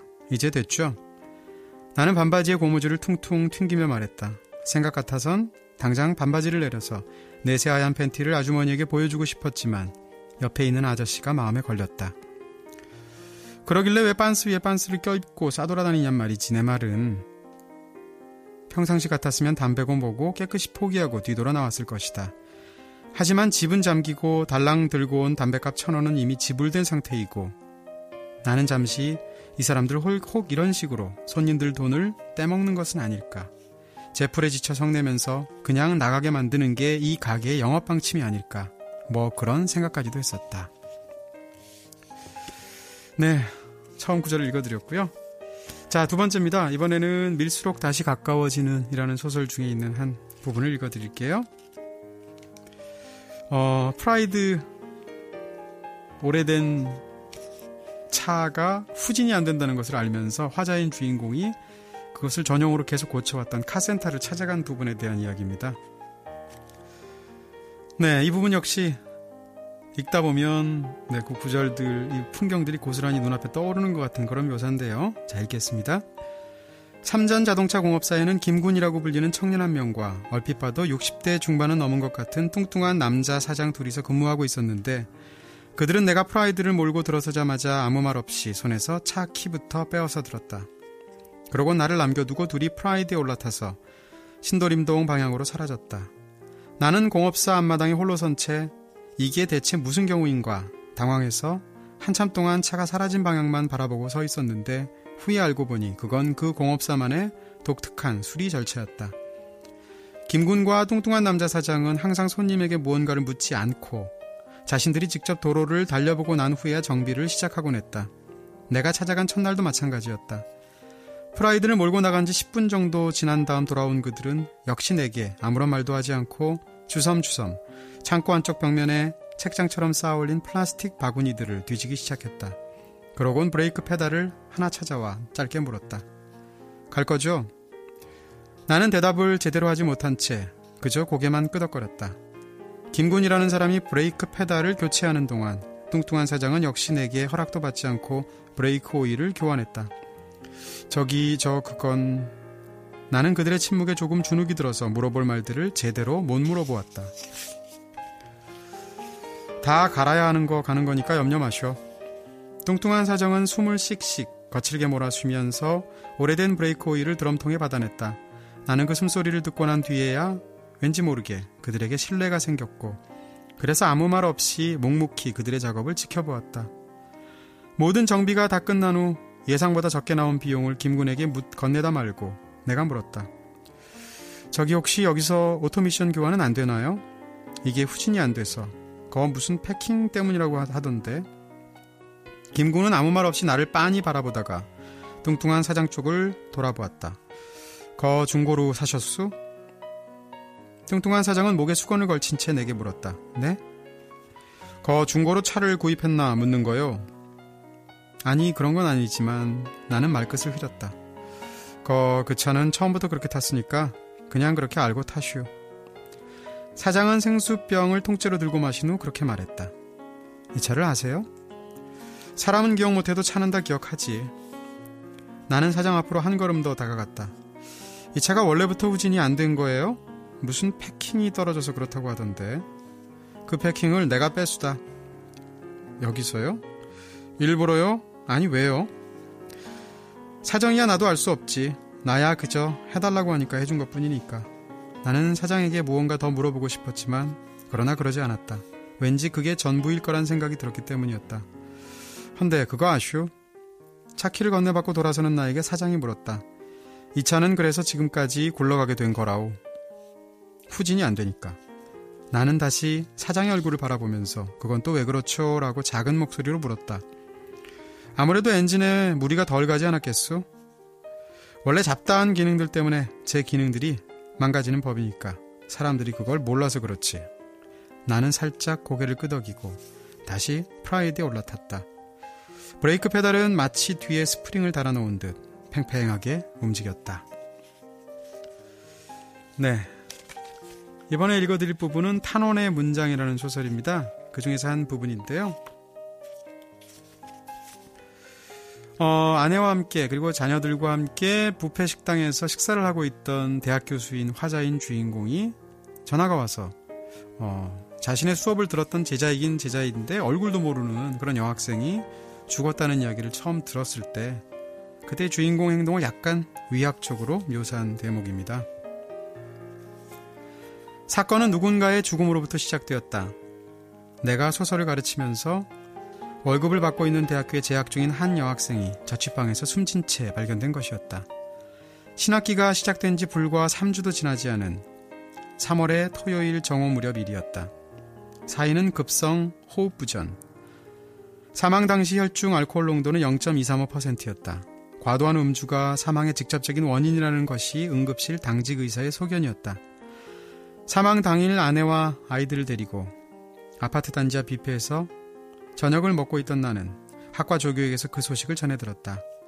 한쪽 손에 접시를 든 채 휴대전화를 받고 있던 나는 직감적으로 자살이라는 단어를 먼저 떠올렸다. 그것 이외에 다른 어떤 인과관계도 그려지지 않았기 때문이었다. 누구? 걔가 누군데? 이름을 말씀드려도 잘 모르실 거예요. 학교에 잘 안 나오던 애라서. 조교의 말처럼 나는 이름을 듣고도 그 여학생의 얼굴이 떠오르지 않았다. 조교 역시 이름과 학년 이외에는 아는 것이 거의 없는 것 같았다. 박수희, 2학년. 키가 작고 단발이라는 것, 그것이 전부였다. 2학년? 그럼 내 수업도 듣고 있던 애 아냐? 나는 아내 옆으로 다가가 앉으며 말했다. 그러곤 아내 접시에 담겨 있는 구운 새우 한 마리를 머리부터 통째로 입에 넣으면서 장례식장 위치를 물었다. 장례식장은 살고 있는 아파트 단지에서 차로 15분 거리에 위치한 곳이었다. 나는 구운 새우를 으드득 씹으며 냅킨에 장례식장 이름과 호시를 적었다. 아내가 흘끔 냅킨을 내려다보는 것이 느껴졌다. 조교와의 통화가 끝나고도 나는 곧바로 자리에서 일어나지 않았다. 나는 계속 아내의 접시에 담긴 구운 새우와 홍합을 먹으면서 앉아 있었다. 어차피 변할 것은 없어 보였다. 새로운 사실 또한 일어나지 않을 것 같았다. 그리고 무엇보다 나는 장례식장 음식이 먹기 싫었다. 무슨 일인데? 아내가 작은 아이의 턱받침을 바르게 잡아주면서 물었다. 음, 제자가 죽었대. 나는 삼각형 모양으로 잘게 썰린 베이컨 샌드위치를 오물거리면서 말했다. 그리고 그것으로도 부족해서 큰아이 접시에 담긴 크림 스파게티와 고구마 피자를 먹기 시작했다. 아내는 그런 내 모습을 한동안 가만히 바라만 보다가 짧게 무덤덤한 목소리로 말했다. 이거 괴물 다 됐네. 나는 아내 말을 신경 쓰지 않고 계속 음식을 먹었다. 큰아이가 울기 시작했다. 네. 마지막으로 읽어드릴 소설은 화라지송침이란 소설입니다. 백석의 시 문장에서 제목을 가져온 것 같은데요. 어, 이 중에서 두 부분을 읽어드릴 텐데 이 소설에서 저한테 제일 인상 깊었던 소설이 아까 읽어드렸던 밀수록 다시 가까워지는 그리고 이 화라지송침이었거든요. 화라지송침 중에서 어, 작중 화자인 주인공이 아내로부터 어려웠던 아내의 과거 이야기를 듣는 대목을 읽어드리겠습니다. 이교 작가가 스토리텔링을 얼마나 흥미롭게 능숙하게 잘하는지 정말 잘 보여주는 대목이라고 생각이 들고요. 그는 아내의 재종 동생이었다. 재종 동생? 그건 또 뭐야? 결혼 전 나는 아내에게 그렇게 물은 적이 있었다. 우리 종조부님의 아들의 아들이란 소리야. 아내는 조금 심각해진 표정으로 말했다. 종조부님? 나는 말끝을 흐리면서 물었다. 우리 할아버지의 형님. 그러니까 큰 할아버지의 아들의 아들이란 뜻이야. 나는 손가락으로 촌수를 꼽아보았다. 음, 그럼 서로 육촌지간이네. 아내는 말없이 고개를 끄덕거렸다. 에이, 그럼 이제 슬슬 남이 되어가는 친척이네 뭐. 나는 심드렁하게 말했다. 근데 그게, 그게 그렇지가 않아. 아내는 잠깐 고개를 숙였다가 조금 긴 이야기를 내게 들려주었다. 아내의 아버지, 그러니까 나의 장인 어른이 잘 다니던 출판사를 급작스럽게 그만둔 것은 아내가 막 6살이 되던 해인 1980년의 일이었다. 장모님이 여기저기 들어두었던 갯돈을 첫 순번으로 받아서 한순간에 사라져버렸기 때문이었다. 금액은 당시 장인어른이 감당할 수 없었던 3천만 원이 조금 넘는 액수. 남자가 있었겠지. 아버지는 한 번도 나한테 그 얘기는 하지 않았지만. 그러지 않고선 그렇게 갑자기 떠나버린다는 게 아내는 그 말을 하면서 머리를 한번 쓸어 올렸는데 나는 그때 왠지 어떤 위로의 말을 건네야 한다는 심리적 압박 같은 것을 느꼈다. 그래서 기껏 한다는 소리가 음, 뭐 도박 같은 거일 수도 있잖아 였다. 아내는 그런 나를 빤히 바라보다가 남자라고 남자 그것도 아주 젊은 남자 라면서 평소 아내답지 않게 거의 울먹이듯 소리를 질렀다. 그래서 나는 잠자코 고개를 숙이고 앉아 있었다. 그러게 그 젊은 남자랑 도박을 했나? 속으로 웅얼거리면서 이야기는 계속 이어졌다. 아침부터 출판사로 찾아오는 개주와 개원들 그리고 집 안방을 차지하고 앉아서 땅바닥을 치면서 통곡하는 아주머니들 때문에 장인어른은 10년 넘게 다니고 있었던 직장과 유산으로 물려받았던 빨간 기와 지붕집을 한순간에 포기해야 했다. 그 돈으로 우선 급한 갯돈부터 메우고 외동딸인 아내와 함께 여인숙을 전전한 것이었다. 우리가 결혼하고 난 다음 다음 해에 폐암으로 세상을 뜬 장인어른은 항암 치료를 받을 때에도 집안 냉장고 가득 염소고기를 넣어두고 끼니 때마다 손수 고아 드시곤 했는데 마지막 순간까지도 당신이 당신의 운명을 좌지우지할 수 있을 거라고 굳게 믿었던 양반이었다. 보진 못했지만 아마 젊은 날엔 더 대단했겠지. 그런 장인어른이 딱 한 번 모든 것을 그냥 놓아버릴 뻔했던 순간이 어린 딸과 여인숙에서 지내던 바로 그 시절이었다. 출판사에서 하루 종일 연필과 지우개를 들고 문장을 고쳤다가 지우기를 반복했던 장인어른은 처음 얼마 동안은 난생 처음 공사판에도 나가고 연탄도 나르고 고철도 주우면서 자신 앞에 난데없이 나타난 던져진 운명을 돌파하려 노력했지만 이런 채 두 달도 되지 않아서 모든 것을 그대로 놓아버리고 말았다. 아무리 새벽부터 밤 늦게까지 일해도 빚은 더 쌓이기만 했고 공사판에서 철근을 나르다가 생긴 어깨 부위의 건초염도 도통 나아질 기미가 보이지 않았기 때문이었다. 이전까지는 세상의 어떤 부분이 잘못되었고 세상이 원망스러웠고 그래서 세상 탓을 하려고 노력했던 장인어른은 서서히 서서히 자기 자신에게 그 모든 화살을 돌리기 시작한 것이었다. 말하자면 세상 사는 게 다 그렇지 해서 나는 왜 이따위로 살지로 바뀐 것이었다. 그것은 일종의 초기 우울증 증세였는데 그래서였는지 몰라도 장인어른은 새벽부터 늦은 밤까지 여인숙 방 밖으로 나가지도 않은 채 줄곧 소주만 마셔댔다. 하나뿐인 어린 딸이 밥을 굶든 말든 몇 시간을 울다가 지쳐 잠들든 말든 폭음에 폭음을 거듭한 것이었다. 언젠가 장인어른은 그때 당시 이야기를 잠깐 나에게 해준 적이 있었는데 내일은 일을 나가야지.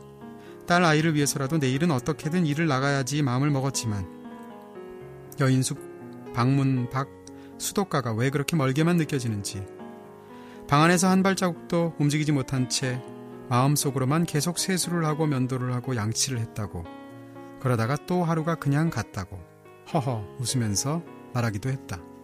하마터면 그때 모든 것이 다 끝날 뻔했다는 말도 허허 웃으면서 네 마지막입니다. 역시 화라지송침 중의 한 부분인데요. 음, 우리 모두는 어쩌면 다 무언가를 참아내고 있는지도 모른다라는 대목입니다. 짧은 부분이니까 읽어드릴게요. 마지막으로요. 어쩌면 우리는 모두 무언가를 참아내고 있는 사람들인지도 모른다. 지금 참아내고 있는 그 무엇으로 우리는 우리의 존재를 증명할 수도 있을 것이다. 고독을 참아내는 사람들과 그렇지 못한 사람들, 죄의식을 참아내는 사람들과 그렇지 못한 사람들, 거절을 참아내는 사람들과 망상을 참아내는 사람들. 당연한 말이지만 그 사람들 모두가 같을 수는 없다. 거기에 더해 우리는 서로가 서로를 참아내기도 한다. 누가 어떤 괴물 같은 짓을 하더라도 그것을 누가 참아내고 있는가? 누가 그것을 견뎌내지 못하는가? 그것이 우리의 현재를 말해주는 숨겨진 또 하나의 눈금일 것이다. 그런 점에서 보자면 나나 아내나 우린 둘 다 기종씨를 참아내지 못한 사람들이었다. 물론 나의 그것과 아내의 그것이 다를 수 있고 나의 짐작과 아내의 진실이 같을 수는 없을지라도 기종씨를 외면했다는 점에서 아내나 나는 같은 사람이었다. 나는 가끔 내가 그를 참아냈으면 어떻게 되었을까 하는 생각을 해보았다. 만약 그랬다면 아내는 나 또한 참아내지 못했을 것이다. 그건 결코 아내를 비난하고자 하는 말이 아니다. 나 역시도 아내 입장이었다면 그건 또 장담할 수 없는 일이었으니까. 아내나 나나 우리는 서로가 서로를 참아내는 선에서 그렇게 적당히 타협하면서 지내는 사람들인지도 몰랐다. 그게 조금 쓸쓸하게 들릴지는 몰라도 그게 또 우리였으니까.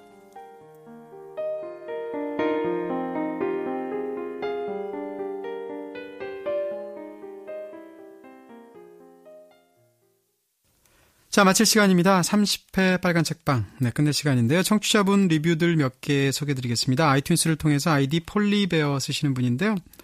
고등학교 국어교사입니다. 사실 직업을 내세우기가 부끄러울 만큼 책을 읽지 않다가 선후배들과 의욕적으로 책보, 즉 책만 보는 바보라는 독서 모임을 조직했습니다. 하지만 뭔가 책, 체계가 잡히지 않고 선정 도서도 제대로 읽지 못하기 일쑤였는데 그러다가 빨책을 만나서 바로 독서 모임에 소개하고 함께 듣고 있습니다. 이제 빨간 책방에서 소개하는 책 중심으로 읽어나가면 좋겠어요. 모임 진행도 혹임자님, 적임자님 대화처럼 하면 좋겠다는 생각이 들었습니다. 혹시 독서 모임 하는 사람들에게 조언해 주실 게 있으시면 들려주시면 더 좋겠네요 하셨습니다. 제가 지난 시간에도 그 모두에서 잠깐 말씀을 드렸는데, 네. 빨간 책방이 안에서만 하면 사실 저희가 즐겁게 수다는 떨지만 이 방송을 어떤 분들이 들으실까에 대한 실감이 잘 안 나거든요.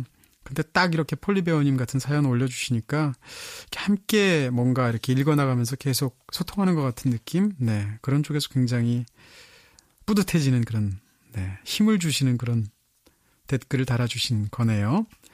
위스터마우스 게시판을 통해서 사연입니다. 아, 지금 막 그리스인 조르바를 다 읽었습니다. 그리스인 조르바는 제게 참고서 같은 책이었어요. 매번 챕터 1만 보고 덮어버리고 많은. 빨간 책방에서 이 책을 다룬다고 하길래 굳게 결심했죠. 이번에는 꼭 다 읽고야 말리라. 역시 몇 번의 고비와 포기하고 싶은 유혹이 있었는데요. 그때마다 이거 다 읽으면 빨간 책방 듣게 해줄게 라고 스스로에게 꼬드기면서 끈질기게 읽고 또 읽었습니다. 결국 마지막 장까지. 이제 홀가분한 마음으로 24회 들어갑니다. 신나는 밤입니다. 하셨습니다. 네, 조금 늦으셨군요. 근데 진짜 뿌듯하시겠어요. 책거리 하셔야 되는 거 아닌가 싶은데, 진짜 빨간 책방은 낚싯바늘 같은 게 방송 속에 담겨 있는 것 같아요. 그렇죠? 팟빵을 통해서 아이디로 책독기라고 쓰시는 네, 책독기 쓰시는 분인데요. 어, 중혁 아저씨 작가님 목소리 안 나오면 저 빨책 안 들을 겁니다. 어디서 이렇게 소설가 목소리 많이 들을 수 있나요? 서로 조심스러워하지 마시고 편하게 마음껏 질러주세요 하셨습니다. 네. 그렇게 마음껏 지르, 지르라고 저희가 지금 녹음하고 있는 스튜디오 골목 바로 끝에 질러 노래방 있더라고요. 한 번도 안 가봤네, 그러고 보니. 네. 자, 아이디 예감 쓰시는 분인데요. 매스컴에 소개되는 책은 읽다 보면 소개한 방향으로 감상도 따라가는 것 같아서 별로였는데요. 빨책은 책은 안 보더라도 두 남자의 수다가 신나고 흥겨워서 계속 챙겨 듣게 됩니다. 라디오와 멀어진 지 오래됐는데요. 책 안 읽어도 방송만 들어도 재미있습니다. 재미없는 인생, 이거 듣는 시간만이라도 좀 즐겁게 열심히 해주세요. 네, 이런 사연 보내주셨습니다. 진짜 그래요. 네, 인생 뭐 있나요? 네, 그래서 빨간 책방이죠. 자, 여러분들의 애정 어린 참견 언제든 환영이고요.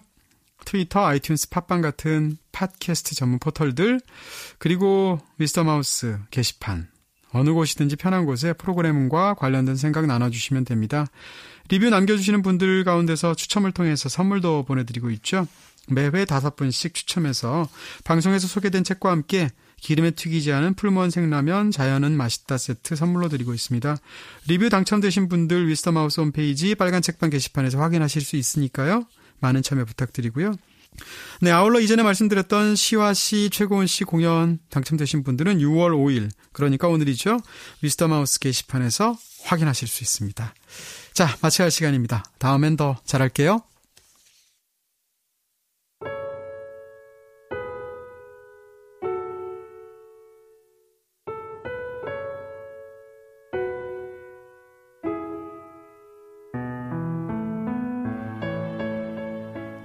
울고 있다. 송재학 장례식장 입구 골목에서 여자가 울고 있다. 좁은 골목은 몇 번이나 차들이 뒤엉키면서 비린내를 반복했다. 여자의 소복은 가로등의 부담이었다. 희부염한 가로등 불빛이 그 울음을 두 손으로 다 움켜쥐지도 못했다. 울음이 점점 길어지자 가로등은 한숨 쉬며 등불을 켰다 껐다 반복하면서 여자의 주위를 맴돈다. 골목의 그림자가 인중이 더 길어졌다. 그 울음 곁에 굵건 쓴 사내가 다가갔다. 그리고 금방 여자의 울음이 그쳤다. 당신은 당신을 찾는 사람과 닮았다는 말이 얼핏 귓가에 맴돌았다. 그 울음이 골목을 벗어난 건 아니다.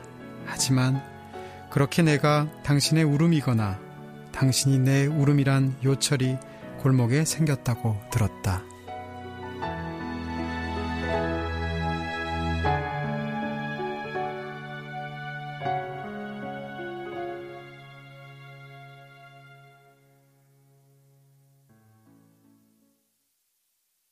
이것은 만화가 아니다. 인생 교과서다. 2012 대한민국 콘텐츠 대상 대통령상 수상. 2012 문화체육관광부 오늘의 우리 만화상 수상. 다음 만화 속 세상 부동의 1위 미생. 인생이라는 바둑판 위에 던져진 모든 대한민국 직장인들을 위하여. 한국 만화계 대표 스토리텔러 윤태호 작가의 본격 셀러리맨 만화 미생 도서출판 위스덤 하우스